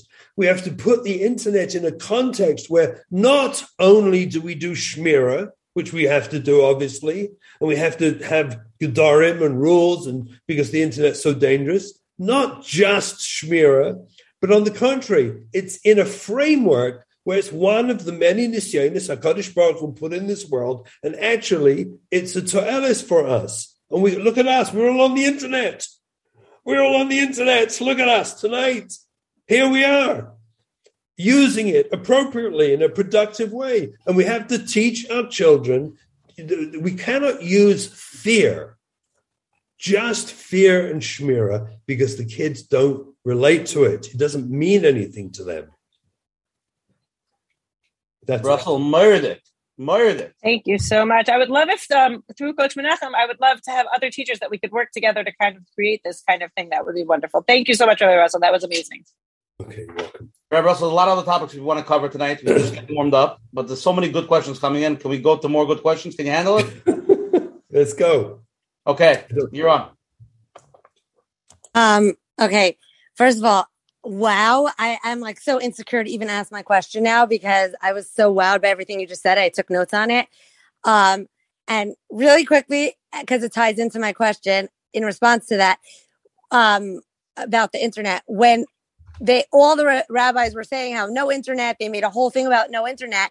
And then everyone shut down with, um, because of COVID. And I thought it was the per, and then everyone had to go on Zoom. I thought it was a perfect opportunity for the rabbis to come back and tell everyone, look, kinderlach, we said, you know, we said all this, but here there's this thing with Zoom and they could have even used it as an opportunity and they didn't. And it was a missed opportunity. But I want my, my real question that I wanted to ask you here was, um, um, that I, I went to a school where, um, 50% of my grade went off the derech and, um, I believe, and I've been exposed to, to a lot of people who have gone off the derech, and um, and I really believe that um, many people do go off the derech because um, they people believe that um, that Judaism is really black and white to a certain extent, and um, we've been taught, um, you know, in a in in a you know to believe that Hashem could do no wrong, and I believe that. But I think because you know Hashem is so abstract and we don't we can't visualize it, right? But um, you know, we in order for relationships to flourish, there needs to be the full gamut of emotions, right? Including rage, disappointment, and all those, you know, feelings, right? So my question really is, is it possible um, that people who go off the derech don't believe that they could be upset with Hashem. And by upset, I mean like that I could say, you know, I believe that what happened to me, um, you know, I, like not that I think what Hashem did was wrong, but like Hashem, I'm so upset that this happened. Um, and I know that this might be what's best for me, but like, you know, that, that, that, because in order for like we, you know, in order for something, for a relationship, we need repair within a can relationship. I, can I interrupt you? Do you mind if Yes. I interrupt you? I think Yes. I got the question. I Okay, just, great. For, for, for the brevity and time, I think I got the question. And, and I, we, we had agreed before we did this that we weren't going to go into tonight the off the derech sugya. We're going to stay with the six, but I want to address it just very, very quickly for you. But then I would like to get back to the 60% hurting kids in the system that we want to focus on. But uh, just a quick comment to you kids who go off have experienced trauma, and trauma disconnects you. when kids react, it's bad enough what the 60% experience of feeling somewhat tolerated instead of we fell over them, we love them, we're so happy. Imagine if we would relate to the 60% the same way we as parents related to them when they were born. How much nachas did we have when we held them when they were babies? When we played with them and cooed with them and enjoyed them? If they would have that feeling of caring and love, they'd be fine. But they don't. So it's bad enough they feel that feeling to begin with. But then some form of trauma strikes. And trauma is about disconnecting. So they're disconnected in the first place. And then trauma says to them, I don't feel safe in this system. There's no, kids don't go off because of philosophy. The philosophy comes afterwards. The philosophy is part of a child trying to work out how to make sense of what happened to me. Kids go off because they're in horrible pain and they feel frightened, hurt, and rejected, and they disconnect for safety. That's that's Reb Shimon. I, am sorry for for jumping in here. In 32 years as a therapist, you have probably encountered directly, indirectly, in your office, out of your office, hundreds, maybe thousands of kids who have left Yiddishkeit. Could you be very straight and honest with us? Has there ever been a case of a kid, a boy or a girl, who has been alienated from Torah and mitzvahs because of a Yetzer Hara that said, I had a great family, I, have a, I, I love my life, but I just have these bad midos and I hate God and I hate tefillin and I hate Shabbos. Ever? No. Not one. Wow. Not one. In fact, I once I once spoke at a conference about love. And a, a family came to me afterwards, were very, very hurt. And they were rightly so because they loved their son tremendously and he went off. And, and he, he's, they said he loves us too. I went out of my way and I took this boy out for dinner twice to see if I could work out what was the trauma, what was it, what what what is it that's happened to him. And we're not getting into that sugya tonight. Again, that's a different sugya which I'm happy to get into. And I couldn't work it out, and I was perplexed one of the maybe hundreds of thousands of children directly and indirectly through the parents I worked with, there was one that I couldn't work it out. Every single other child turned out to be one of two traumatic experiences, one of two. It was either sexual trauma of some sort. You see, look, let me put it this way. All children in the Haredi world, in our frum world, the whole frum world, the Shalom Shabbos world, our world, all children build their lives around two pillars. There are simply two pillars that hold their lives till they work out what to do with the rest of their lives. These are the two pillars of Yahadus. And the pillars for children around which their lives are built are learning and tznius, hatznealeches. Both the girls, obviously, and even the boys with Hatznei and I am Shmiras Aguf, Hatznei Leches, Tznius and learning. When either of these two are interfered with, these two pillars on which a child's atzmis, their life is built. See, tznius and learning isn't something we do; it's who we are. It's very different. It's not something you just do. Whereas you have your life, a solid life, and you happen to do this too. It isn't like that for a child. For a child, learning and tznius are what they, they believe their lives are the pillars of their lives on which their lives are built. It's the foundation of their life. When either of these two, that's why molestation, sexual abuse, destroys children completely because it takes one of the pillars of Yahadus right. of their lives and, and takes it from them. And when kids either are not capable of learning or they have de facto learning disabilities, you know, real or, or, or ones that have happened because of life's uh, the, the, bottom line is they're not able to learn either because the level is simply too high for them, or, or they have a schwache kop, or they have a problem that interferes in their lives. They have sorrows in their lives that they, they're dealing with that stops them having an open mind to learn. When either of these two pillars are compromised, a child collapses internally and they go off for safety. Right. That's why kids go off. So you're saying trauma doesn't mean the kid was molested. Trauma could mean that he's sitting a few years in a classroom and feels like a loser. Well, there's no question that learning trauma, when I first mentioned the words learning trauma, since those days, I've had the schluss to, to talk to some of the world famous people, the secular people who are machadshim in the world of trauma.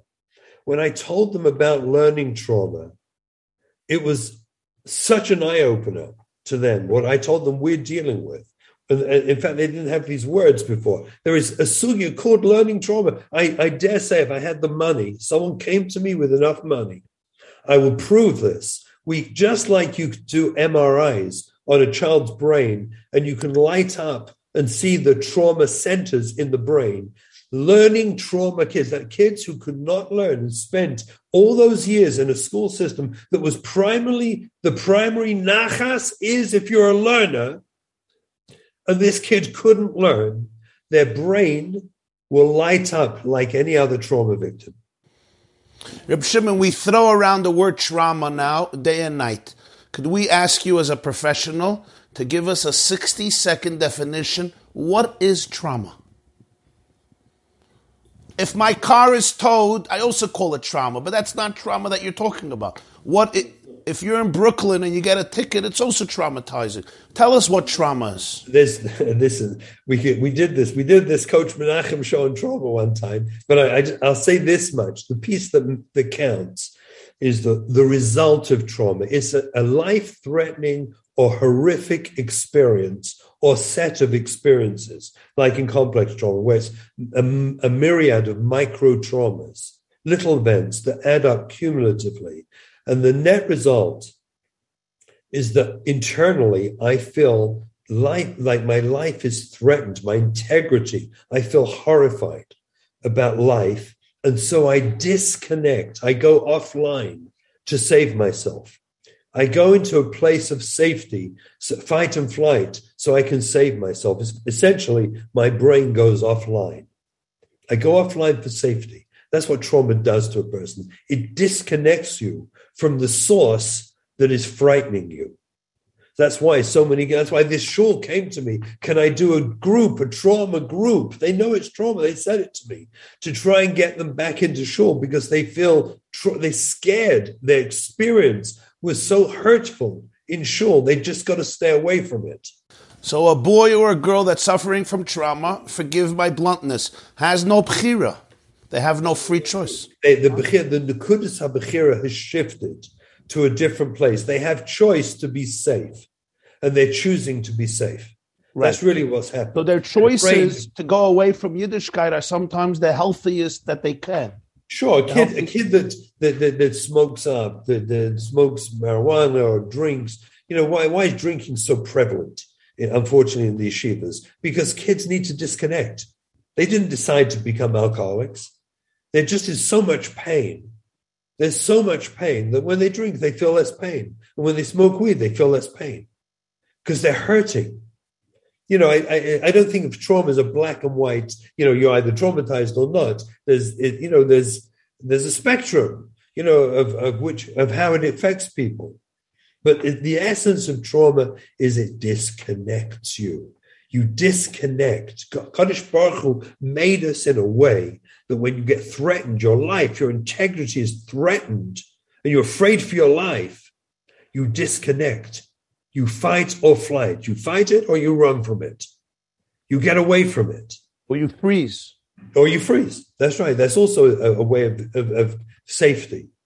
And then the kids, you know, kids who are disconnected because they feel like I'm such a worthless, stupid person because I can't follow the Gemara, or I can't follow the Mishnayos, or I can't follow the Radak.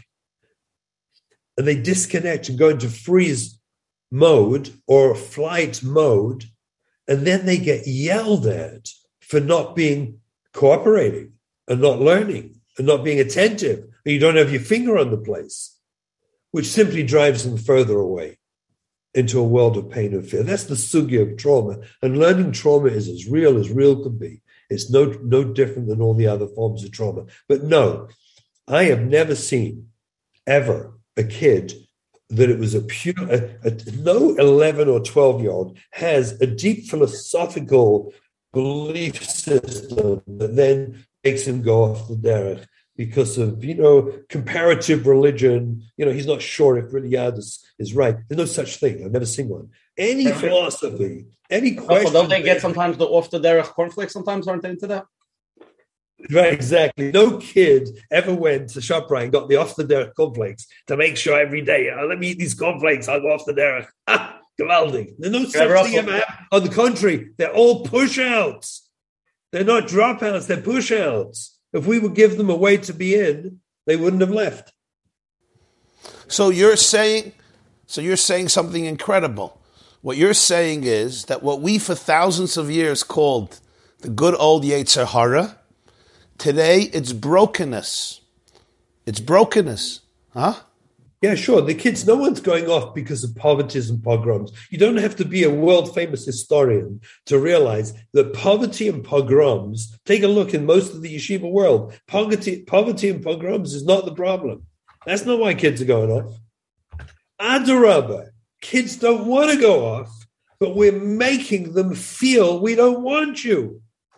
When we went to yeshiva, we were the children born after the war right? We were born after the war. We went to yeshiva. Do you know that our Rebbeim, the Sheirus HaPleita, who taught us, the Gedolei Yisrael who taught us, they clearly made us feel we are wanted in Klal Yisrael. Those of us that came, there weren't that many. It wasn't like today.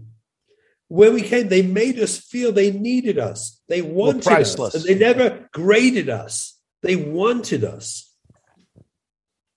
That, unfortunately, is not the experience of the 60%. And until we recognize that and we shift, make subtle shifts, call it shifts if you don't like the word change. I call it change because I name it for what it is. But call it shifts if you're more comfortable.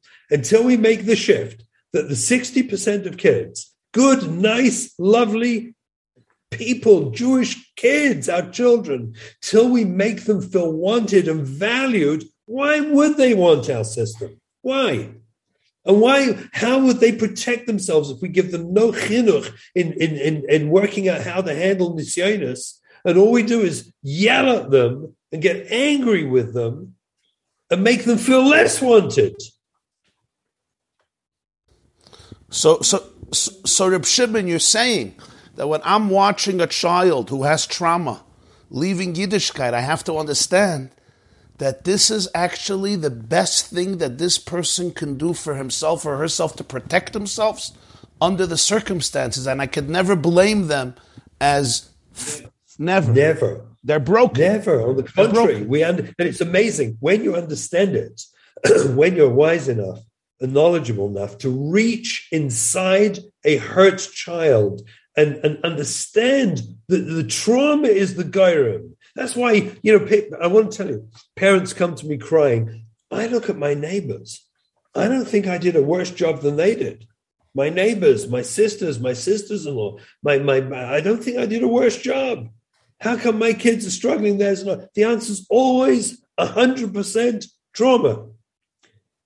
Because if kids are not resilient to begin with, then comes trauma. They can't and the 60% aren't resilient. And one of the reasons they aren't, they are not resilient is because they feel they're tolerated, they're not wanted. They're not the shufra, the shufra. They're not desired. They're not b'ni b'chayri Yisrael. They're not looked at with unconditional love. You are my klal Yisrael.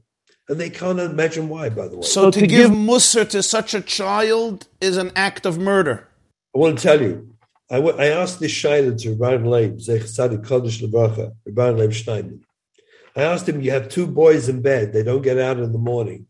One is lazy, he's got midas ras, and one is struggling with his tivers, perhaps, with depression, with anxiety. He's got, he's struggling. He's got like a chol nefesh. He's struggling inside with a problem, emotional problem. How do I know which is which? So, so Shiva said to me, like my nafkamina. I said, it's huge. Nafkamina is, if it's midas, you do musa. If it's chol nefesh, you do tipul rufu'i. You, you help them. You reach inside. So he said, well, maybe you do both. I said, chas v'shalom. I said, if you do tipul rufu'i with someone who's who's lazy, it does nothing really. But if you do musa on someone who's emotionally damaged, you're a mazik.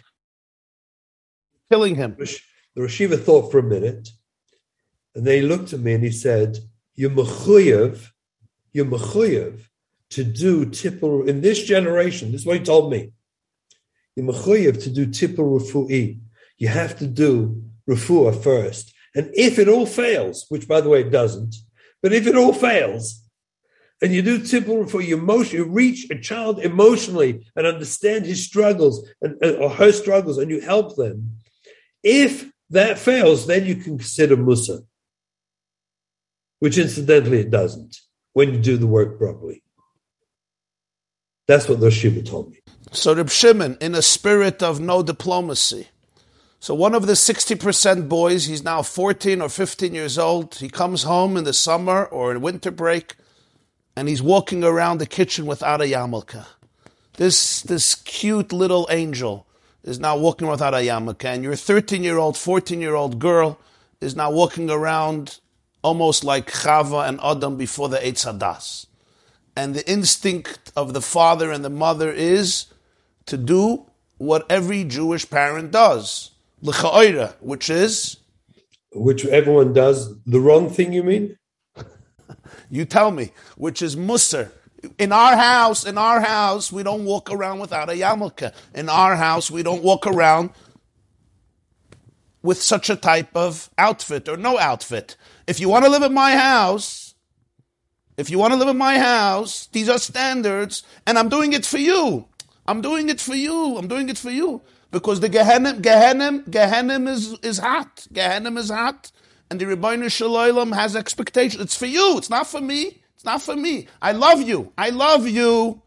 But in my house, you don't do this. In my house. In my house. Because this is a house of Torah. And, and we didn't survive Hitler and Stalin and, and the Chashm, and the Yevanim and the Nebuchadnezzar, Asar B'Tevis, to walk around without a yarmulke. And I'm serious because I get up four in the morning every day to learn Daf Yomi and I do Yerushalmi too. And to see my 14 year old, this is the father or the mother. Is he right? Is he wrong? Is he dead wrong? Is he a shayfich damim b'shaygig? Should he go to Ari Wait, wait, wait, wait, I have to just read something somebody wrote. Can I read something? Okay. I just want to say that I'm listening to this and I'm crying my eyes out. I have struggled so much as a child and as a teenager. I feel so validated with everything that's being said. Sorry, continue. Thank you. I want to tell you, Usha, when you read those, see, I'm so in touch with that, it brings tears to my eyes because I'm fully aware of the pain and suffering, the unnecessary pain and suffering that goes on in Klal Yisrael. It's what I've sat with for 32 years, what I see. And I'm, whoever wrote that, Ima I'm with you. I'm with you. Let me go back to Waiwa. Can I answer your question? Please. The answer is like this I understand, I totally get it, why parents are frightened, sometimes angry, and they think at that moment when they lack knowledge of how to respond, they fall back on what they experienced from their parents in their childhood because they have no nothing else there. They, they don't know of another mahalach, not because they're bad and want to hurt their kids. Chas v'shalom. They love their kids. You wait and see if someone else starts up with that kid of theirs. They'll come ferociously out in the house to protect their kid. They love their kids, but they have no other knowledge. No one taught them yet that what you're meant to do is look away from it and then take your kid out for supper. Take him out for dinner and talk to him and see, you know, I noticed, I see you not wearing a yarmulke. You must be hurting. What have I missed? I'm so sorry. What have I missed? Uh, clearly, I don't know you, and I'm embarrassed. I'm ashamed that I don't know you. You're my son. You're my daughter. What have I missed? Help me know you so that maybe I can help you. And if you can say that with the love and the tears and the pain, the self awareness that we missed our kids, we didn't understand them, we didn't feel them. And your kid will tell you.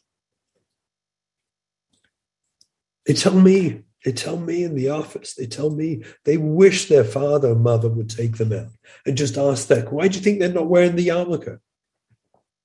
That's the result of a problem. That's not the problem. If you see the yarmulke, it's a red, it's a red sticker on a troubled neshama traveling through this world, and that lack of a yarmulke says fragile, handle with care. Take them out and talk to them, and simply reflect back to them. I see your went down. To me, that means you're hurting. You're my child. You're hurting. Tell me what it's about. Maybe I can help you. And I'm so sorry. I obviously missed what's going on in your life. And I'm embarrassed and I'm ashamed. How can I help you? But this boy who feels disconnected from his father or mother or both, because if he would have been connected, he would have been more resilient, but he's not connected, looks at his father and says, Get out of my life. And he uses words that I'm not going to repeat here in public. And the father plots as the poor guy. He never heard such words from a child. And when he used that word once, he was smacked up for 20 minutes. He never used it again. The father says, Go out with you, with a loser like you. And he doesn't use the word loser. That's, uh, you know, that's already a nicer word. What, what do you do now? Again, see, what we're doing is we're dancing at the far edge of the result of problems that right. have been bubbling right, up. Exactly. Most kids, most boys, for example, are aware that they're disconnect, even the ones, with the 60% who stayed with the system. And they still dress more or less frum, and they look more or less frum. They just, you know, gave up so much, disconnected to so much of Yahadus you know, that they could actually, they could put on a heater on Shabbos if it's cold. They could, you know, put the air conditioner on if it's hot. Uh, they dress the whole lavush, but there's no, the inspiration and connection is dissipating, is gone. It started in seventh grade Hanukkah. I'm not talking about trauma victims now. I'm talking about kids who, by seventh grade, when their Rebbe said to them, Boys, you better get your engines firing now, or you're never going to get into a Mesivta next year. You can't wait till eighth grade. You got to do it now.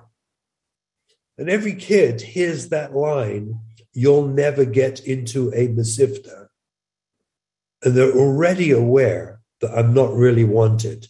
And I'm going to have to fight to be accepted as a Jew, as a Yid. And game over, seventh grade the damage starts. And then you wonder when they're 14, 15, all these years later, four, five, six years later, how do we deal with it then? When we already missed the boat.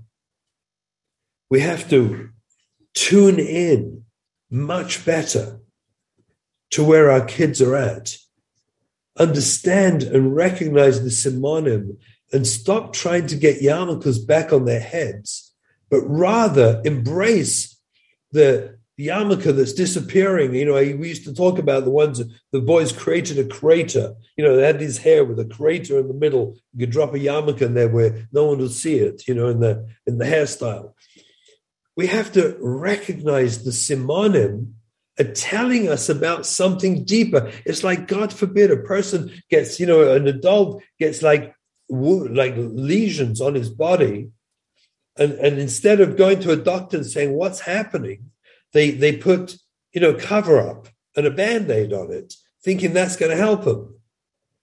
It's not about getting the yarmulke back on his head. It's about inquiring in a loving way what's happened inside you that makes that yarmulke come off? That's the first conversation. If you have that conversation properly, you probably won't need to say anything about the yarmulke going back on at home. You know why? Because the yarmulke served its purpose. Taking that yarmulke off served its purpose. My father listened to me and heard my pain. And you may not need to even talk about it. And how idiotic that we're going to start ranting and raving about getting the yarmulke in my house, the way you just described it, and completely miss the point and bury our children in deeper pain and anguish, where now it's not the yarmulke, you know, who knows what, next it's weed or, or whatever else, or a girlfriend, because the kid's in pain. We have to wake up and realize the kids are hurting, and we have to change the system so they don't hurt. And as parents, we have to tune in to those early signs of hurting and inquire about the hurt and the pain and be willing to go there with our children. Because Rabban if not, why do we have them? You know how many kids feel that? That like, why do you have me if you don't really care about me? Walk me through this. This girl, this 13, 14 year old, is saying disgusting things to her mother and father. You want to go out with her, she doesn't want to talk to you. You call a psychiatrist and a psychologist in NYU. You don't call Shimon Russell, they call an NYU psychiatrist, and they tell you after three weeks of talking to her, she's suffering from defiance disorder, depression, and anxiety. Okay, this is not the 60% again. We've gone off track. But this is the 60% that became this. Yeah, this is no longer the 60%. She came out of the 60%. She's She came now out of- different She came out of the 60%. Yeah, so that this this where she is now needs a whole different tipul. This is Kesher Nafshi work. Hey, This Russell, is- I want to go back to the 60%. I want to go into one topic. I think we can clarify a little bit, okay? yeah, please. What why are so many parents often in denial or out of touch with what's, actually going on team? Why sometimes it takes such a long time where they're just not there? Can you give some advice, first of all, for the parents? We're talking about, again, the 60%. They see the kid is struggling. They know a little bit. They'd rather just avoid it or they're not shopping. What's, what's going on? First of all, no parents make a logical, rational decision. They're just ignoring it. No such thing. Parents are frightened out of their wits. Parents are fully aware that if I don't get my kid to somehow stelzu to school quickly, they'll probably be thrown out and or they won't get into a high school and or they won't get into a base of or seminary and or they won't get a shidduch. Parents are terrified about the consequences of what's happening. And unfortunately, unless they've been exposed and educated to a, a different mahalach of how to reach their kids, then their entire focus is to try desperately to either get their kids to behave and or they disconnect, they go into denial because they're terrified. You know, Kadosh Baruch Hu made all midas, right? We didn't invent midas. All midas were made by Hashem, including denial. I ask parents very often, were you told by your, you know, your school or anyone else you're in denial about your kid? And they get very, very hurt. And they, yes, we've been criticized that we're in denial and yelled at we're in denial. So I tell parents, in my humble opinion, denial is a God given gift to help you when you're in such a difficult, traumatic situation that you don't know what to do. And the chances are, if you do something, it'll be wrong and make it worse. So if you are in denial without knowledge how to help your kid, then do me a favor, stay in denial for a while while we work out what the what the mahalach is, what the approach is to help your kid. You just stay in denial for the time being. That's why Hashem gave you that midah. It's fascinating that when you tell this to someone, they almost always come out of denial immediately. And I tell them, please don't, please don't, because the chances are you don't know how to handle it. Can you handle this with love? Can you take your kid out for, dinner and talk to them in a loving way while they're sitting there not wearing a yarmulke? Or your daughter's sitting there and she's open on top? Can you sit there with her in a restaurant and talk to her about, you know, her heart and her pain and her hurt? Well, if you can't, you may denial may be a very good option for you. Maybe you should stay there for a while while we help you work out the skills for how to handle it. Babusha, I finished. Do you have somebody live, Rabusha? Yeah, yeah. Let's go. You're on. Hi, Rabbi Warwick Jacobson. Hi, Rabbi Russell. How are you? Thank you so much Hello for this amazing. Camera, it's the reunion over there. Yeah. you can't take a break now. That's right. No, he's got it. He's got it. We got it. Go, go. He's here. Go. Okay. Um, so going back to the went to get some water. oh, for sure, for sure. Going back We to slept the him out of bed. I'm sorry. Let the man get a cup of water. Yeah. Going back to the see you at 60 the conference, right? Yes, of course. Of course. Looking forward. We're gonna bring a big second, crew. one second. Mrs. Friedler. Mrs. Friedler, I want you to answer this question. I'm asking you a question. You ready? Yeah. How important is it for parents to come to Kesher Nafshi that have little struggle, any type of struggling thing? How important is it for it to come? Very, very important. Whatever spectrum of teen you have, I call this a chinuch Shabbaton. Nothing to do with necessarily struggling teens. It's chinuch for all parents. Sorry, continue with your question. Thank you. Okay. Um, so back to the 60%. Um, we learned all the things that uh, Rabbi Russell has taught me for sure. And I listened to a lot of speeches from Rabbi Wara Jacobson. And we're following the Mahalach with the mainstream child who's in the regular Moisad. I, I heard everything that you know went on till now. At the end of the day, we're not changing. We're trying to change, but we're not. We can't. As the parents, our our responsibility is the children. We're not going to change the Mo- Moisad. We're not going to change the way the yeshiva system runs. And when we have a child that's doing well in the mainstream, Baruch Hashem, we want to keep them in mainstream. The kids that we saw couldn't handle it. We took them out and we put them in amazing, amazing yeshivas that have helped them. But now we have a, a sixth, seventh, eighth, ninth grader who's in the regular um, mainstream Mesifta or elementary school. And we're giving them the resilience, we're giving them the four S's. But at the end of the day, they're still encountering when they go to yeshiva the things that you have discussed at the beginning of the show. We can't change the Menahel, we can't change a lot of the rebbeim.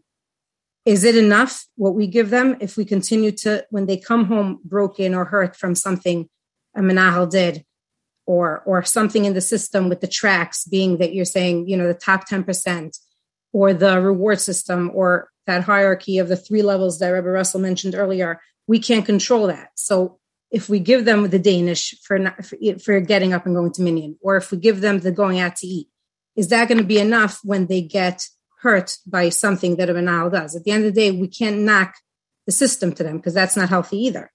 We want to we want to show them that we respect the system, but sometimes the system is doing these things that are hurting them. What other suggestions do you have for parents? Well, there's no question. You know, when I first, when I first, uh, Rabbi YY, is it okay if I take this one? Okay. When I first saw um, in uh, Dan Siegel's Dan Siegel's book, The Four S's, when I first discovered that, it blew my mind. Please explain it again because not everybody knows it. Sorry, please. Oh, so first of all, everyone should get Dan Siegel's book, uh, Parenting from the Inside Out, and not just read it once, but read it twice or three times until you get it. Everyone should read that book, Parenting from the Inside Out by Dan Siegel. Uh, when I read the book, it validated so much of what I believed and what I was watching and seeing clinically with my clients. And one of the things I loved the most when I saw the four S's there, I've taken it and I use it frequently because I see it. You know, he mentions it almost like in passing. It's very interesting. Doesn't make a big fuss out of it, but um, I do make a big fuss out of it. Um, although the credit goes to him for where I first saw it. Um, the four S's and the four S's that I call them of resilience: safe, secure, seen, and soothed. That means we as parents have to create the ability in our children to be resilient. That means to go through life and life's knocks and ups and downs and difficulties and struggles and problems. We can actually create resilience in our children so that when they finally get through this whole thing, they will come out healthy. And the four, the, the, at least the way I approach it, the, the simplest most direct model I've used with my clients over the years and in my drushes is this model of safe, secure, seen, and soothed. That we have to make sure our children feel safe, safe, safety, partial safety. We're not going to scream and yell at them and get angry with them and beat them and threaten them and intimidate them. We're going to love them. We have to make sure they feel safe in the home environment, safe to tell us about their struggles, safe to tell us about their exposure to the world and things they've seen and experienced that are throwing them off, that they can feel safe with us to share with us who they really are. And they're not going to see an angry face or a frustrated look on their parents' face, but they're going to be embraced and loved and appreciated for their honesty. Children need to feel secure in their home with their parents' love for each other. They need to feel secure that the the, the security of a Shabbos table, the predictability that the Shabbos table is a nice place to be at. It's warm and inviting. It's healthy. It's predictable. And Yontif is nice, and there's not this discomfort before Yontif, getting Yontif ready. It makes it that makes them insecure about life.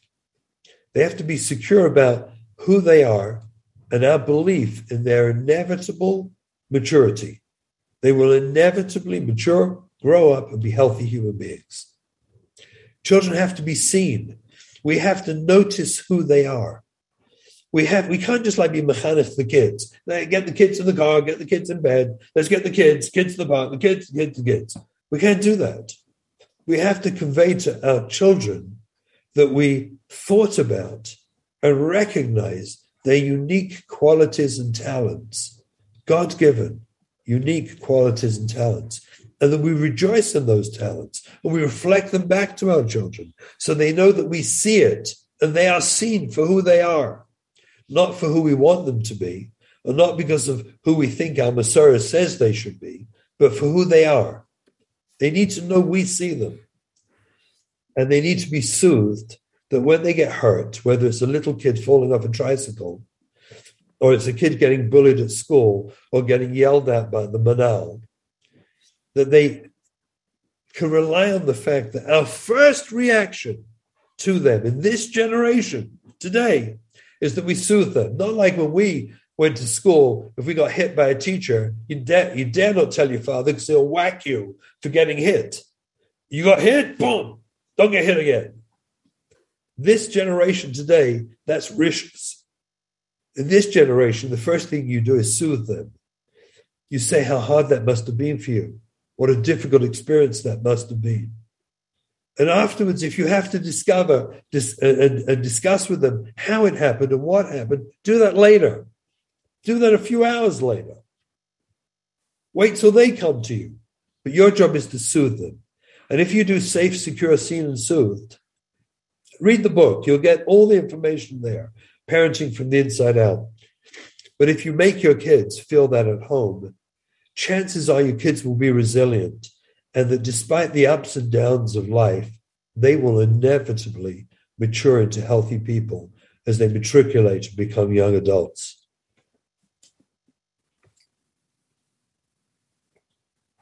Okay, Rabbi Russell, let's, let's get into one other topic over here now. Time, okay? I know we're running late. I want to try to cover a few more, okay? Yeah. Let's get into the topic of unconditional love, right? We hear Yeah. a great deal about unconditional love, the obligation, the responsibility parents have regarding the children. With all this con- concur, my question is, what do we do? We hear very little about the children's obligation towards the parents. From child's aware that you know the mitzvah kibbud av va'em, right? There's a lot of emphasis. So basically, my question is relevant. The mitzvahs that basically I want my children to like be, you know, to understand what it is, like unconditional love, masking. But what about la chinuch? Kibbud av va'em. Okay, so this is this is a um, a sentiment um, that's still held strong by a lot of people. that's based on a previous generation's relationship towards the parent-child relationship. The reality in today's generation, which is what's relevant to us, is if you do safe, secure, seen, and soothed, if we actually are interested in caring for our kids, in tuning in to who they are, if we go out of our way to be mechabed our kids and respect them properly and understand them properly, they will naturally respect and love us too.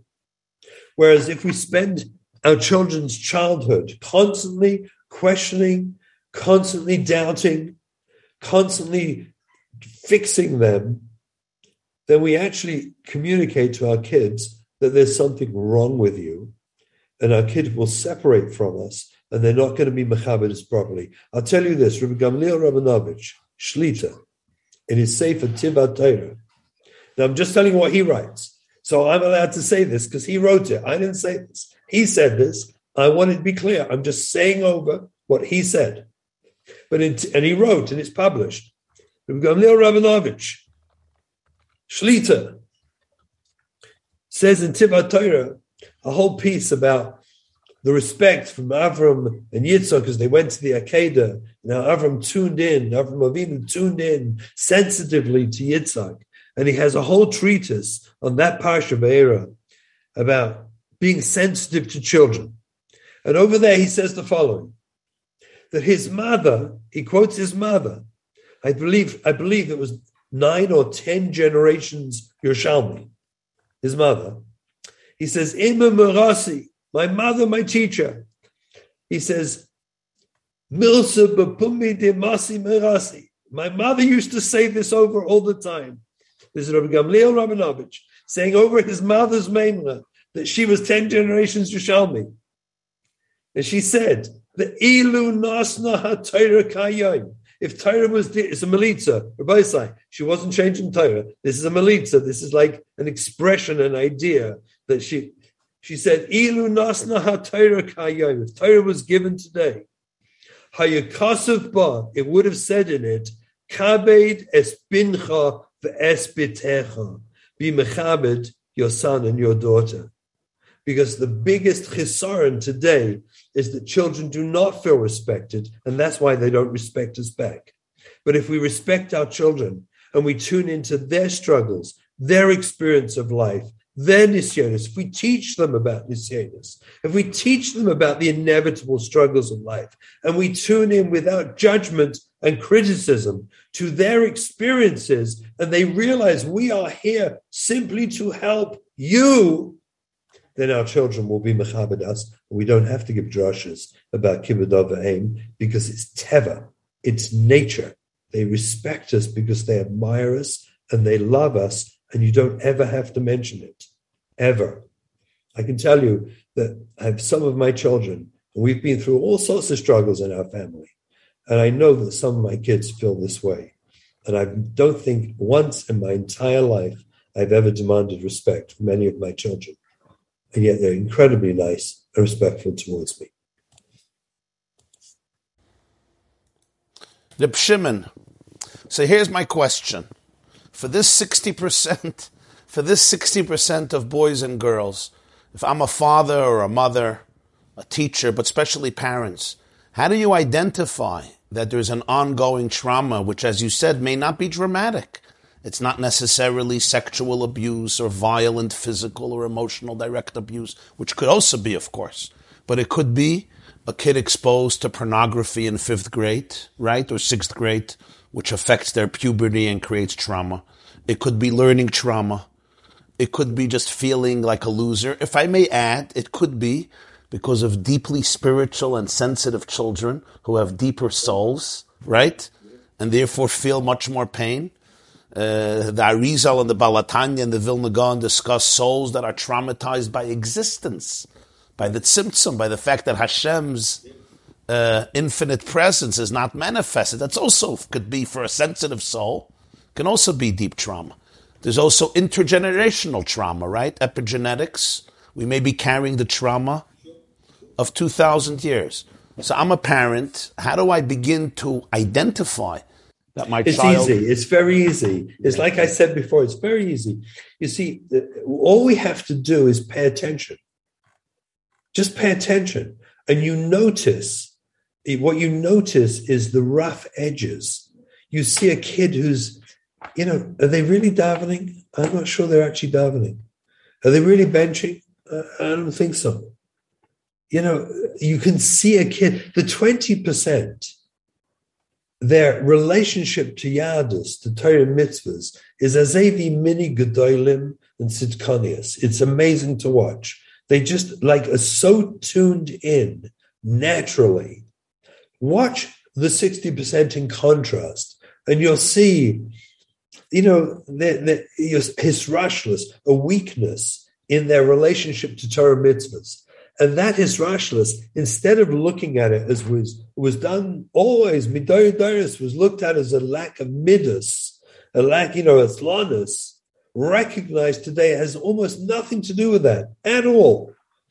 But what's really happening is that you, you're looking at a child who doesn't feel known.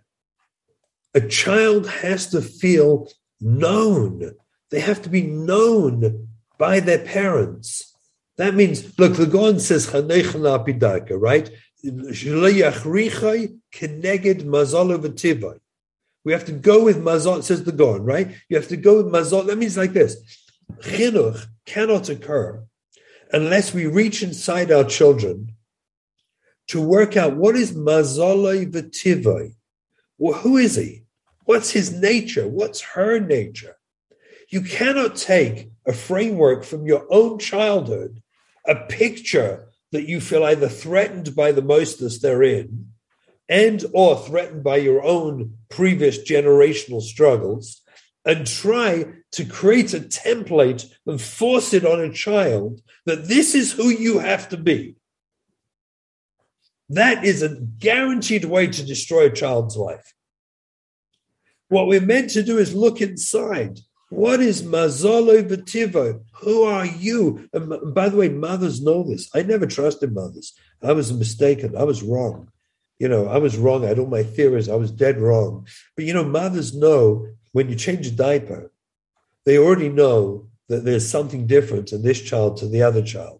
Mazalo v'tivo is different. Some babies lie there and just let the diapers be changed and they're cooing and oohing. And some you need like five people holding the baby down just to change the diaper, and all sorts of different ones in between. Our children are all different.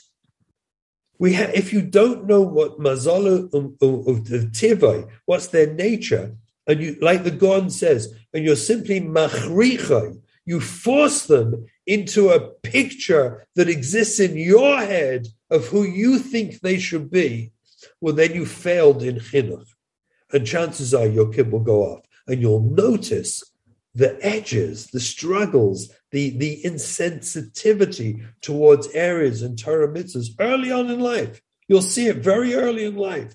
Those insensitives, insensitivities are not midas issues.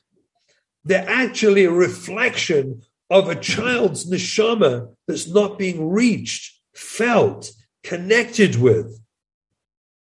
What we have to shift to as parents is being interested in knowing. The word is to know our child. My child craves to be known for who they are by me, their parent. And I have to make the effort to know them and then to reflect back to them that which I see and now know and help them be the best Jewish, healthy human being they can be now that I know who they are.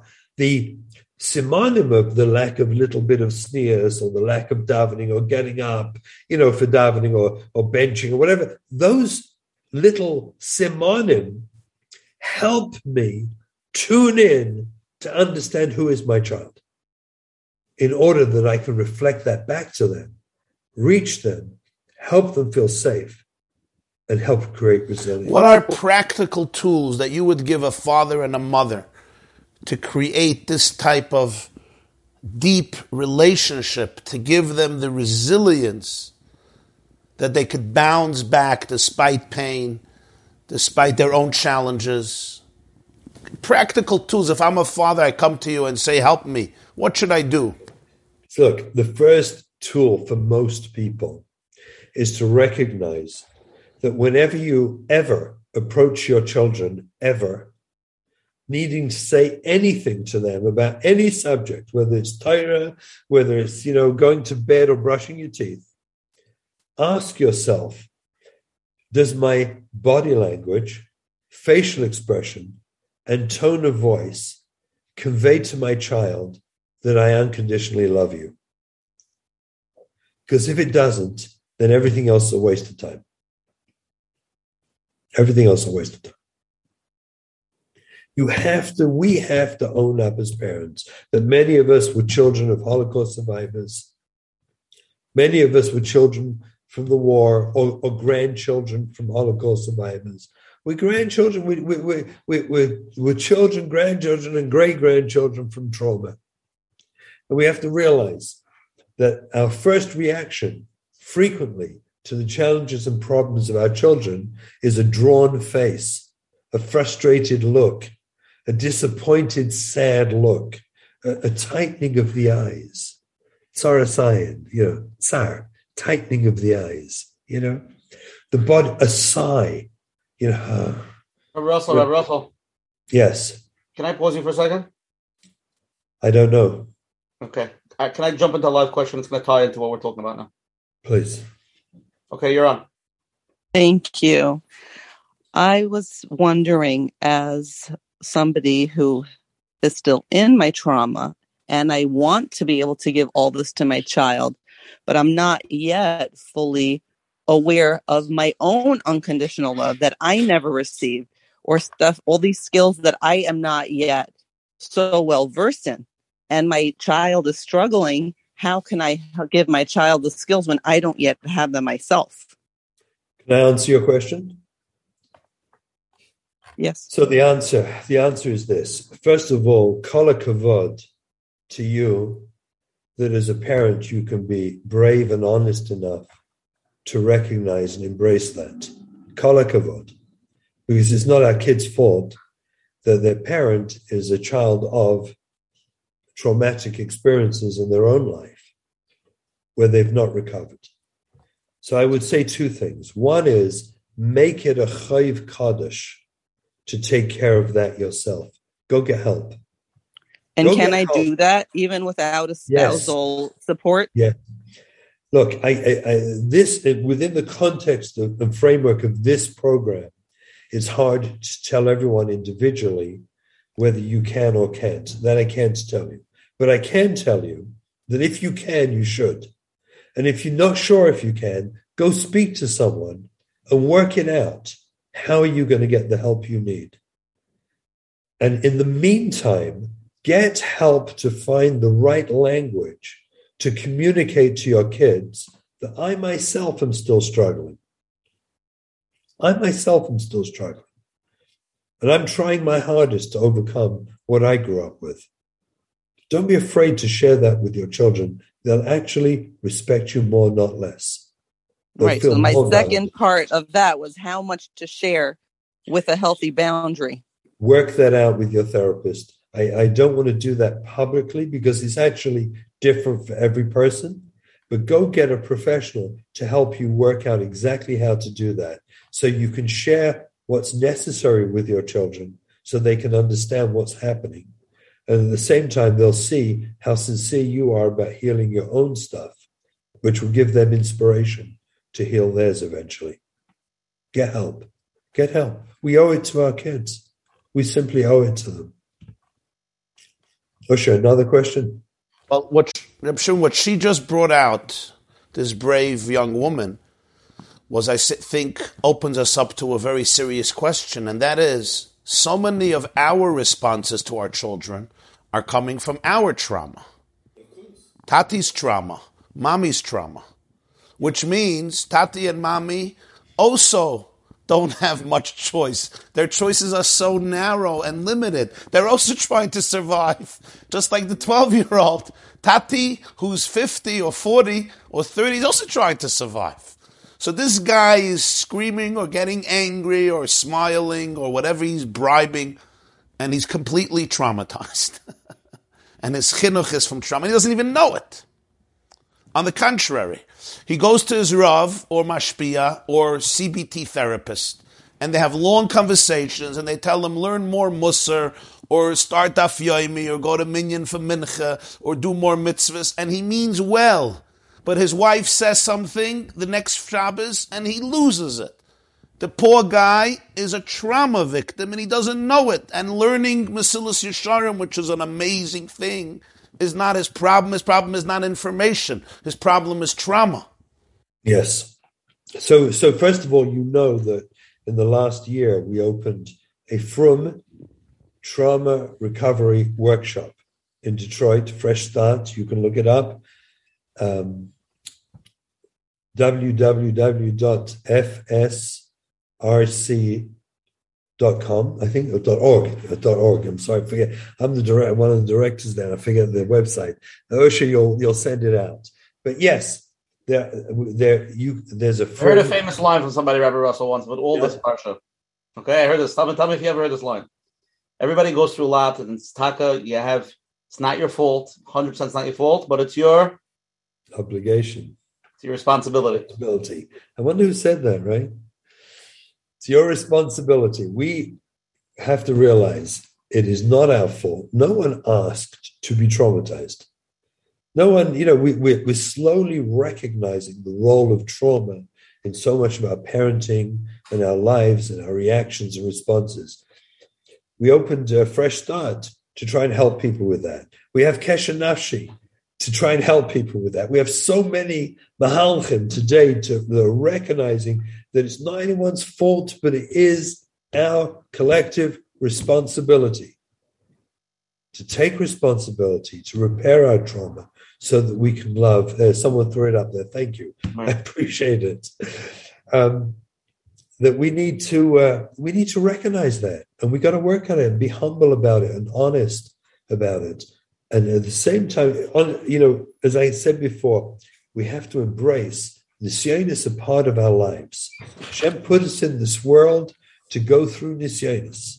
And through Nisyanis we grow. As I, um, many people who know me well know the uh, probably one of the first, I don't know, Hasidish Averta, I said. I'd like to say it's a Hasidic. Why, why? Can I say it? A good Hasidic word is where you put the comma. Am I right or wrong? You change the comma and you got a Hasidic word. So I said this word and it's uh, rung true for me my whole life. And I know people resonate from it. We talk about Tsar Gidel Bonim, the pain of bringing up our children. And I have humbly and honestly recommended we move the comma. Tsar Gidel, comma, Bonim, the tsar of my giddle, of me growing up, that pain of me fixing myself will come through the challenges I have with my children. If my children witness that's my approach to it, then I make them feel safe and I make them feel secure and they love and respect me because they see I'm working on me. I'm trying to overcome my problems, my issues. And I hope I can inspire them by being a role model. I hope I can be the role model by working on me and fixing my issues. That I can be a true model, role model, which is a thousand million times better than drushes and musar and criticism. That's gone. That kufa's gone. That train has gone out the station. That ship has sailed. It's gone.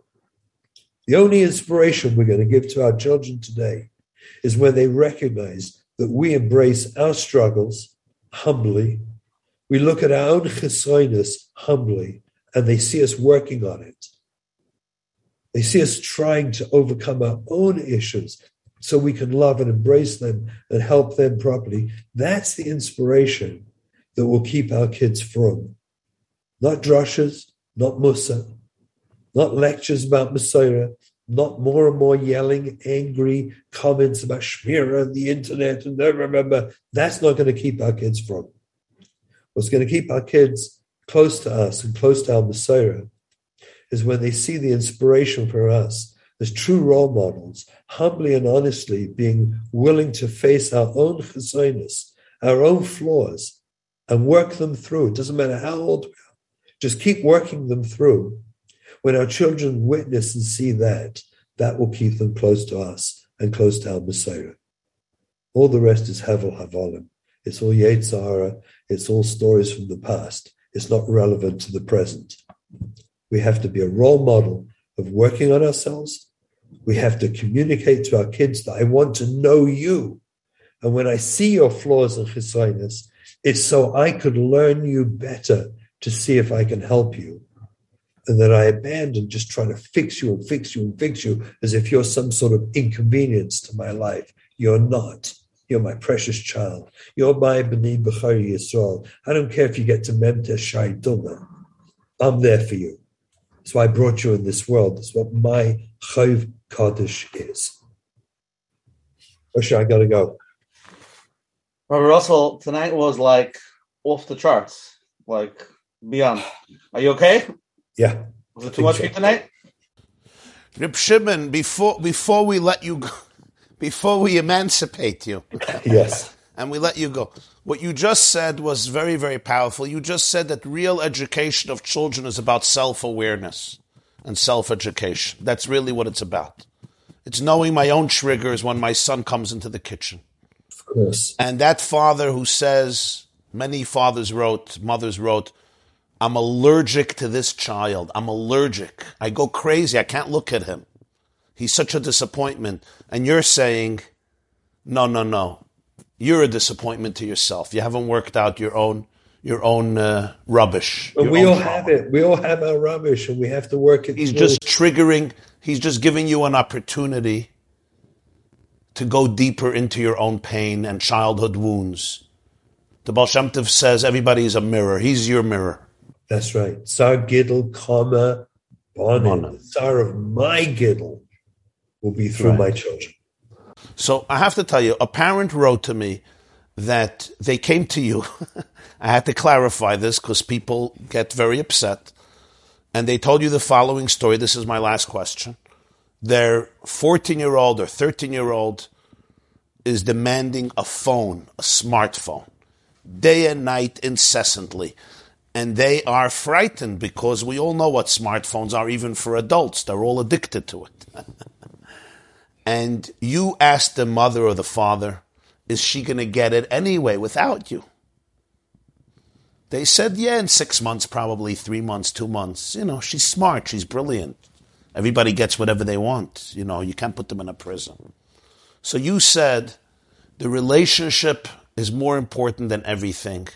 If they're going to get it anyway, you get it so that they could be connected to you while having the phone rather than having the phone and hating you.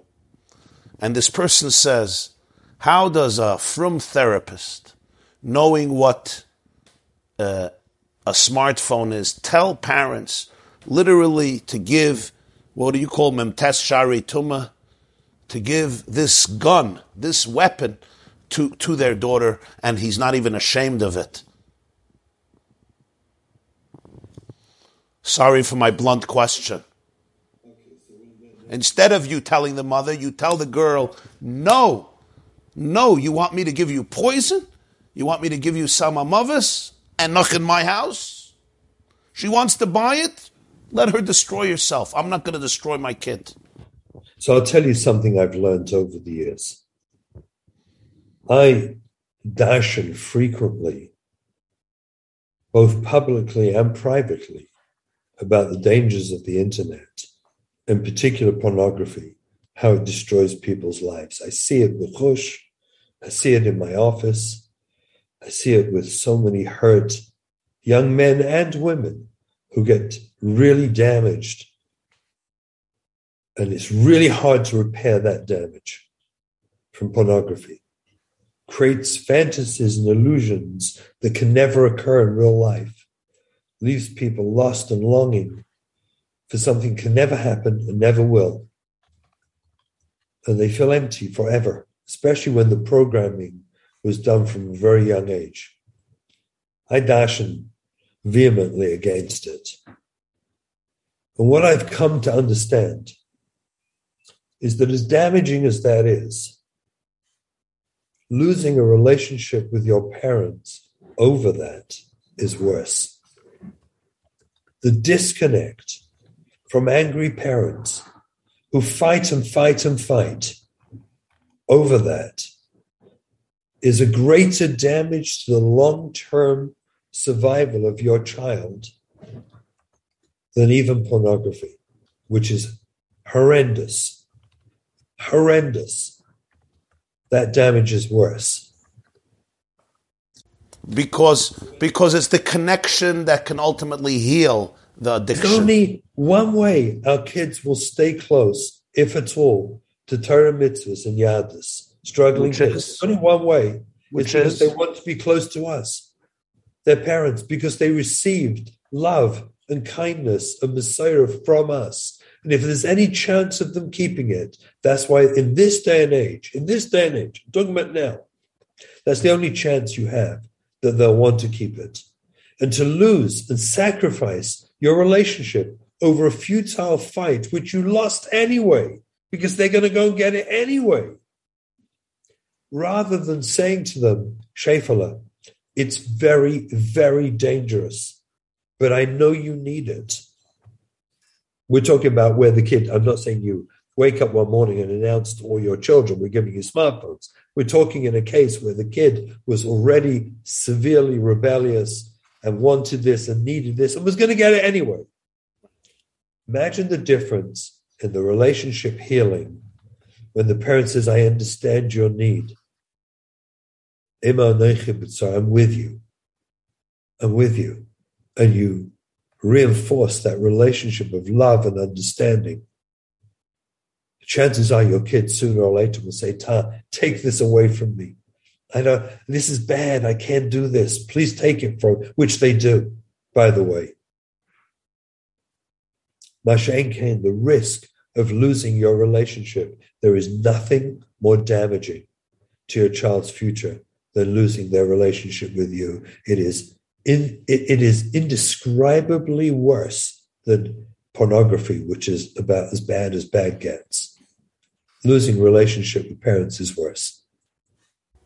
So sometimes you're saying the parent is obligated, if they have any seichel and any emotion, Of course. to go and purchase. Of that course, don't we give don't we give poisons to children that we happen to call them drugs, medication, and we go to get prescription medication, which are poisons, and we give them to our kids when they're sick, and we give them to each other when they're save sick their life. To save their life. So what is the difference? sometimes you got to give poison to save the relationship. Of course. What's the difference? That's how we're going to save them by them seeing I care for you and love you and understand you, and I want to help you. But for this, the father and mother have to understand that this kid is not a bad kid. They're not making bad choices. They are broken. They're broken. They're trying to survive. trying. So you should actually be proud of them. You should Of be course. proud of them. They want to survive. They don't want to die. Now I have to ask you a personal favor. You said a story in Mezhebush about something that happened before one of your children's chuppah. Would you share that with us, or you don't want to? I don't mind. And then you say goodbye. You could say goodbye to us. Thank you. I've got to get going. Reverend Russell, you want that to be Reverend Russell? Should we save that for your closing? We're going to wrap it up, and we'll save that. That's the for- closing. This is That'd my be closing. closing. Okay, I'll so let me just wrap it up. Let me just wrap it up. Give me one minute, okay? Okay. Okay, first of all, Gracie Eshka, tonight's share was off the charts. My phones, everything is ringing here, dinging from all sides. Rabbi Russell, next level. Rabbi YY. So Gracie Eshka, Rabbi Russell, Rabbi wife coming on tonight, giving tremendous chizik. I have to just say, my I was just asking the kashas, so I, I, I, Thank you. I had vacation tonight. Rabbi I Russell. feel safe in I feel safe in your company. Rabbi Weinweig says gewaldig. So that's Shkoyach for coming on again tonight's share. Learning. I said as Rabbi Russell said you weren't on before. I said I'm not coming to Kesher Nafshi because my daughter's getting married. Should be a schus for them. All the thousands, thousands of people that are mechazik. And again, I'm going to say this again and again. I'm not. I, I can say with more, more clarity that if anybody could come to Kesher Nafshi, please come. Rabbi Russell could vouch. Everybody could vouch, and of course, we're making millions of dollars over here. but we're not doing it for that because it's really a Shabbos that will change. Nobody, nobody makes a penny. Nobody makes a penny from this Shabbaton. Only chayvus. Only chayvus, exactly. That's So what they make. come for Shabbos. I promise you. It's, all the it's January first, right? What the date of Yeah, the New Year's- Shabbos is? Yeah, December thirtieth through through 30th. January through Yeah. Sunday. The January Anybody come to thirtieth that and January second. Anybody can come for that Shabbos. I guarantee you. All my friends I brought the last few times, they're all going back and they they look forward to it. It's a life changing Shabbos on every level. So please, please join. It's something that will be. I promise you, next level. And if not, Rabbi Y will, refund you. And anybody wants to join the our, our WhatsApp chat, the flyers, please WhatsApp me at 848-525-0066 and say my number and I'll send you every week the flyer.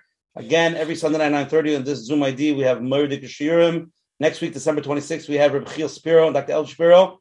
We're talking about, are we really good parents? How to create close relationships with our children. So I think it's going to lead straight from tonight's conversation, straight into that conversation. It's going to be unbelievable, so please join. Everything is recorded. It'll be on menachembernfeld.com. If anybody has any questions for Rabbi Russell or Rabbi YY, please email coachmenachem at gmail.com. A lot of people are asking for Rabbi Russell's email address. Please email us. We'll forward him the emails, and uh, he'll get back to you hopefully within as soon as he could. Tonight, share share 83. Rabbi Russell, share 83. Wow. You came on share 5, by the way, the first time. And if anybody wants to listen to the show on the phone, it's 848-777-GROW. Thank you to Lakewood Scoop, Rabbi Yaniv Chazak, Kayla Kaufman, and to um, COL Mika Sofer. Let's get a closing statement from Rabbi Russell, and then Rabbi Russell, you could sign off, and then Rabbi YY. I want you to encapsulate after all your shilas. I want to hear a good, good closing. So. Okay. Okay, so I'm just going to make one short comment in response to what um, Rabbi YY asked me a question, and I'll share a story, but then I have to run, so please forgive me. Um, but uh, my eldest daughter took me into this parsha of struggling teens, and uh, we went through a difficult challenge for many years. Eventually, after lots of painful ups and downs, Baruch Hashem, she got married to a wonderful, wonderful young man. At her chasna, right before they brought, she went out to the uh, reception. I got a message. She wanted to speak to me. And I went to the uh, room where she was waiting, beautiful, with a, dre- a gown, holding two tissues forward as she cried through these tissues. And I was worried. Maybe she changed her mind. I, I don't know what happened here. But she said she has to speak to me. And I came in and she said the words to me, Tati, I have to ask Mechila from you for what I put you through.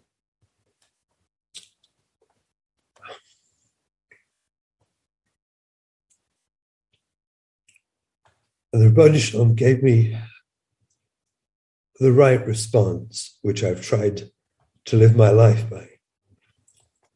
And I said to her, You don't have to ask Mechila because you gave me much more than you took from me. As parents, we have to see that. And if we see the challenges they give us, help us grow, that they give us more than they take from us. If we can get ourselves into that place, then the chances are we're going to have a loving relationship and help them as best we can in this world by helping ourselves grow. That has to be the bottom line for all of us. Thank you very much. I'm going.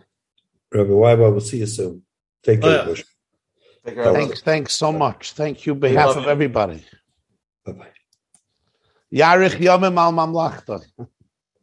Okay, now you become from the from the question from the question guy to the to the drasha guy. Let's go, Rabbi YY. Now that now that we grilled Rabbi Russell, let's go. Let's get to the bottom line. Let's get to the closing. you do have to realize, I just want to say that it's 12.15 a.m., and I believe between Zoom and theyeshiva.net and other platforms, we have close to 1,500 people. And many of them are couples. So, so there's thousands of people who are with us after midnight, I just want to say. And I think it demonstrates two things. Number one, how special Jewish parents are. There's a reason we're here 4,000 years later because of our parents, our grandparents, our great grandparents, and their Mesiris Nefesh. Number two, how important it is to have these open and honest conversations of self awareness, of inner growth. And as Reb Shimon said, understand our nisyonis, understand our challenges. But I'm going to leave you with a final message. And I just want to bring out I want to bring out three very three powerful, potent, and relevant points. Number one, just an illustration of what we heard all night about chinuch based on connection, on helping the child realize their indispensable value.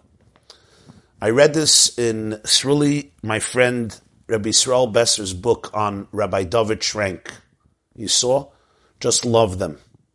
In Adelphia, in the yeshiva in Adelphia, he said Rabbi Trenk once came into a dormitory room and there was a bacher smoking, a young boy. The policy was you weren't allowed to smoke in the dormitory. He was caught red-handed. What do you do? What do you do? You're the principal or you're the Rebbe, the Rosh Yeshiva, and he's smoking. You know what he did? He said, listen, you're not supposed to smoke in yeshiva. You did something wrong. But I also did something wrong. I came into your bedroom without permission. I violated your boundaries. That was disrespectful. Okay? So we're going to do this all over again. I'm going to correct what I did. I'm closing the door. I wasn't supposed to open the door. And I'm coming back in five minutes. You understand what happened here? He didn't change the rules in yeshiva. He didn't say you're allowed to smoke. But he gave the boy his dignity. With humor, with tact, with sensitivity, most importantly. It's about a relationship. It's not, oh, I caught you, I caught you, out, out. You're not a cheftza, you're a gavra.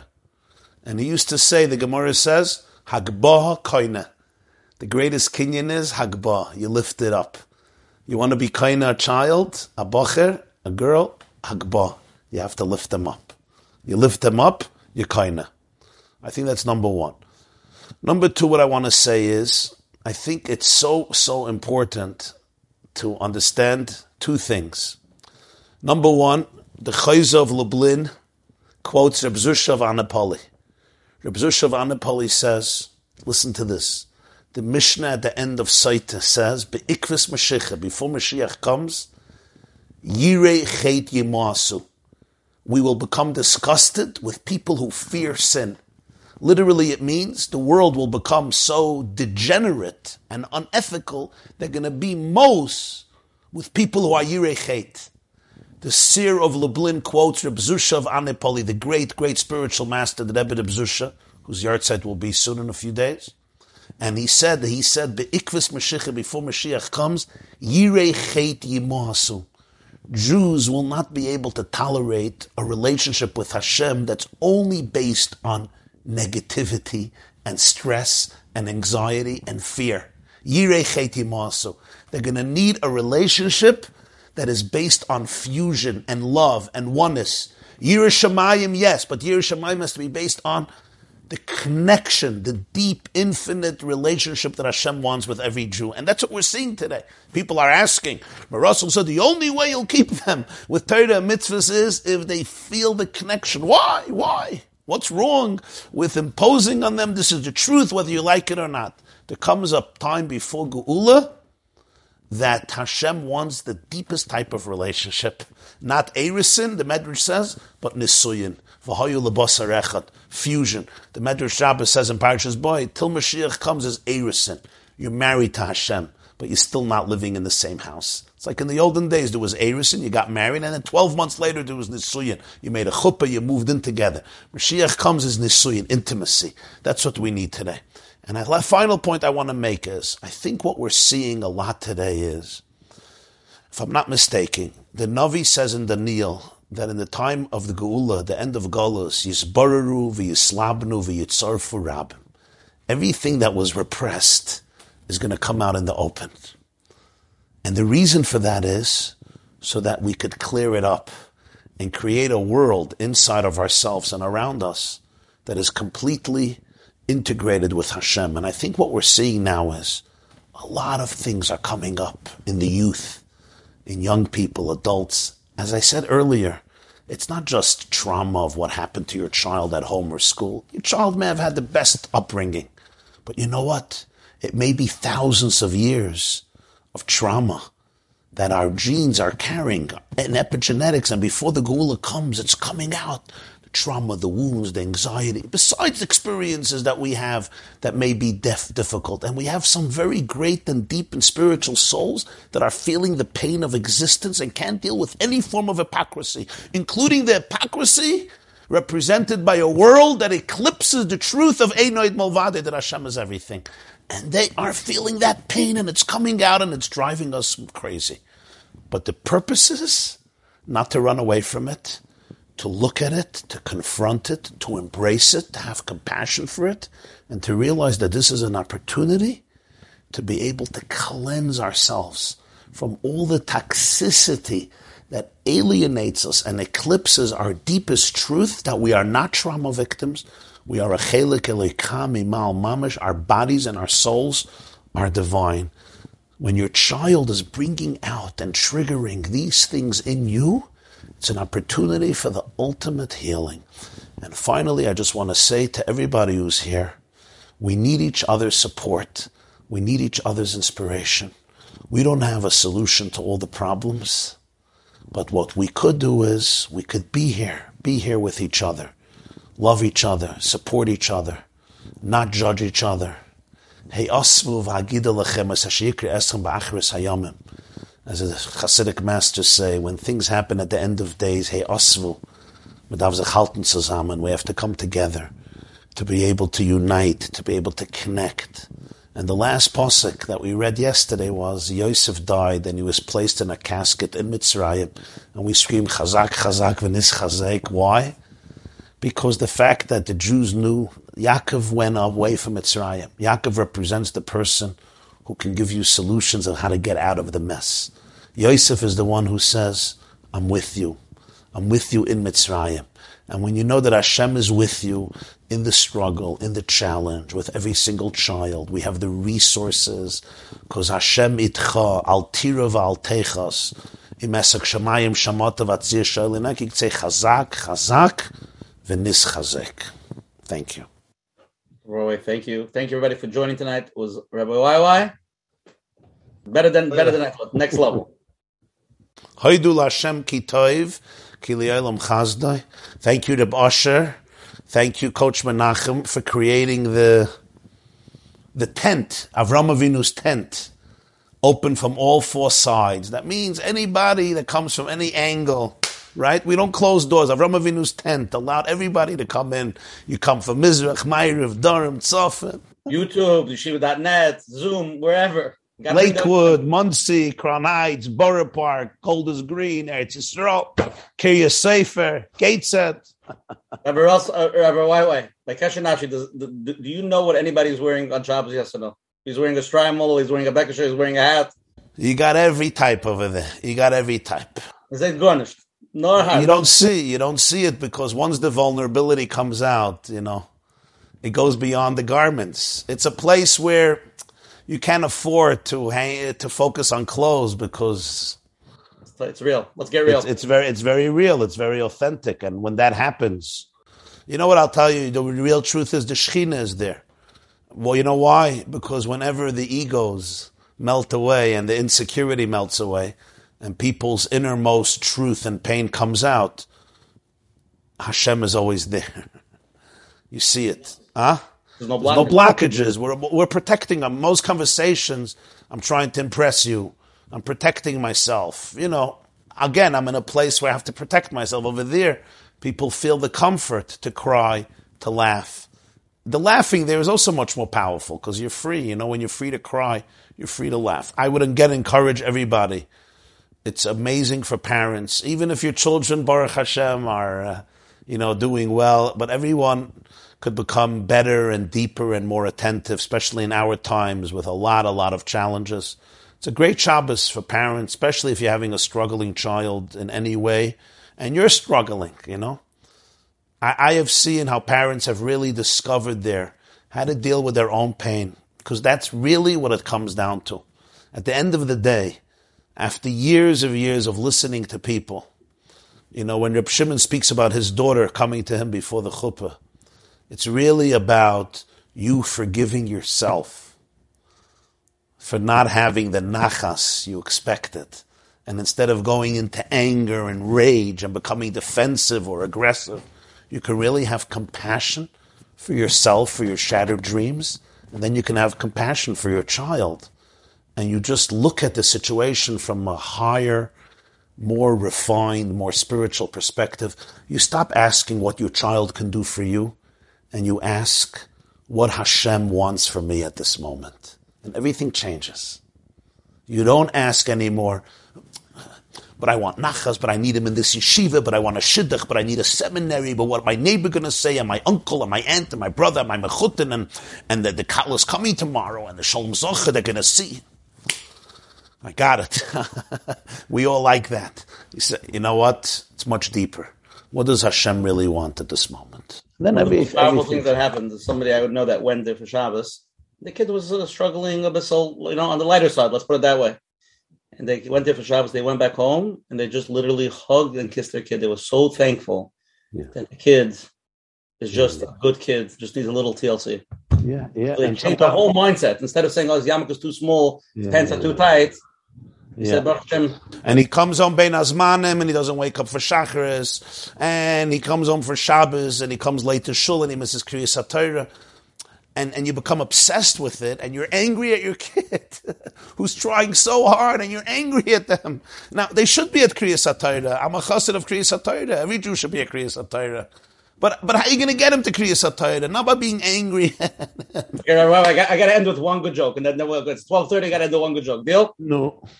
I was in Shul story many years ago, yeah. and my friend was there with his kid. So the Zaidi comes and he says, "Stand by Zaidi by Moshe Emes, because I want to throw you up by Moshe Emes." The kid's five, six years old. He's running around, and the Zaidi looks for him by Moshe Emes. He's not there. He grabs the kid. He says, "You stand next to Zaidi. I'm going to give you a patch." The thirty-year-old turns to the six-year-old and says, "Tati, today's generation, mit rednish to kinder that I'm going to give him a patch." He says, "Zashon still. I'm going to give you a patch also." I. I, I, I it's funny. I do have to say, I do have to say, you'll forgive me, because this happened. This happened not so long ago, and it, it's it was so powerful. You say the kid needs a little TLC, right? Those were your words, Rabash. The kid needs a little TLC, and let me tell you something. And the child who's completely alienated from you needs TLC in a more potent and more profound way. The child that's aggravating you most needs the most TLC. That's what we just heard a whole night. It's amazing. I want people to understand. He's a therapist for 32 years. Okay?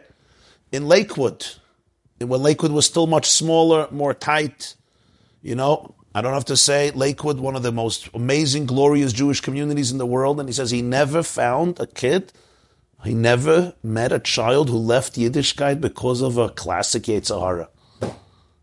What do you say? he never met such a child. It's always a broken, the kid is broken. So that means the only way to deal with it is, if you want to help him, you got to build him. You got to connect to him. You got to lift him up. And when you tell him you're a loser, you're a disappointment, you're going to get punished, you're disappointing Hashem, you're, you're there you're actually causing him to leave Yiddishkeit even more. So I'm trying to give Musar to get him back, and what am I doing? I'm driving him away further. Now I'm guilty for the Chilul Shabbos. the guy who's trying to help is actually.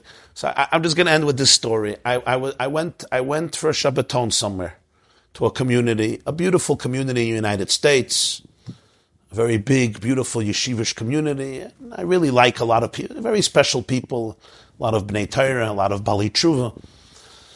And I spoke at Shalashudas. And in the middle of the speech, I spoke about Yaakov's relationship with Yosef, which I often speak about, Vayimo'en, Demuz de Shal Yaakov Aviv. The clips go around. And uh, the point was, you don't disconnect from your child, ever. Don't give up on your child. You remain connected forever, and that will help your kid. Like we discussed in the beginning of the Shir with Reuven and Yaakov and so forth. And I said, you just don't sever cords with your child. Don't sever cords. Do not make them feel unwelcome in your home, unwelcome in your life. Figure out things. If they have to move on to find a job in another state, okay. But no alienation, chas v'shalom a person comes over to me afterwards. He's crying. I see a middle aged man, I don't know, 50, 60. He says, Where were you 30 years, 35 years ago to give this speech? I said, 35 years ago, I was eating cotton candy or whatever I was doing. He says, Why didn't you give the speech 35 years ago? I said, I knew nothing about this 35 years ago. I still understand very little. I'm learning every day. I say, Why? This is what he tells me. And I'm telling you, if there's something that breaks your heart, this was it for me. He says, 35 years ago, me and my wife were Bali Tshuva. We discovered Yiddishkeit. We loved it. We had a boy who was already born earlier. He was a teenager, and he became from with us, but he was struggling in the system very badly. And he was misbehaving, he was disobedient. And I went to somebody to consult him. What do I do? My kid, Sahelfnisht, he's not listening, he doesn't want to fit in, he's not complying, he's violating everything. And you know this person gave him advice? And I'm not judging him. He was giving the advice based on his own tools. He said, Tell your son there's an ultimatum. If he shapes up, Matoiva Manoyim, you love him. If not, he can't live in this house anymore. The house has standards, and you're going to change the locks. Because he has a key, going to change the locks. Not an ultimatum. And he says, what, What's going to happen if he says no? He says, Of course he won't say no. He's going to run back. He'll leave for a week. He'll leave for a week. He's going to see how miserable the streets are. He'll come running back and everything will be good. He said, when I was a kid, I also ran away from my house for a few hours and I came right back. You know, you run away. You ever ran away from your house for like 25 minutes until you got hungry and you came back, right? This person says, he says, I was a baal teshuva. You want to fit in. You want to do the right thing. So what did I do? I called in my son. He was 16 years old. And I said, listen, these are the rules. This is our tradition. That's what we do. You know, if you comply, great. This is your house. If not, have a good day. Make a decision. And he says, My son did not comply. I changed the locks. He left 35 years ago. He says, 35 years, I have not had a telephone call from my boy. I have not had a visit. My wife didn't have a telephone call from this boy. 35 years we didn't hear from him. A few years ago, I heard from somebody who met him that he married out. He married a non Jew. And he has a few non Jewish children. 35 years I didn't hear from my boy. And then he looks at me and he says, Rabbi, why, why? And for 35 years I haven't slept one night. Nobody knows that. But I have not slept one night for 35 years. So that's why I ask you, why were you not here 35 years ago to give, to give the speech? What I learned from that, uh, from here at that moment was, I, you know, I hugged this person. What can, what can I tell him? What can I tell him? But I realized when you have your child in your house, celebrate him, celebrate her, connect, unconditional love, unconditional pride. Am tzarti liti losi yisaperu. The Navis Yeshaya says, Hashem says about every Jew, every Jew is created and represents me and every Jew, by his very existence, brings out the infinity of Hashem. Every Jew is Neitzer Matoi Masei Yodai Lihispoyer. Somebody about Hashem says, I brag with this girl. I uh, boast. I boast with this child. If it's if good enough for Hashem, good enough for you. Enjoy, dance with your kids, celebrate them, and if you're allergic to them, don't blame them then I have to do a lot of inner work and become a little deeper and a little more real and a little more divine. Thank you, Chevra. Good night, everybody. See you over next Sunday. bye bye. This class is brought to you by theyeshiva.net. Please help us continue the classes. Make even a small contribution at www.theyeshiva.net slash donate.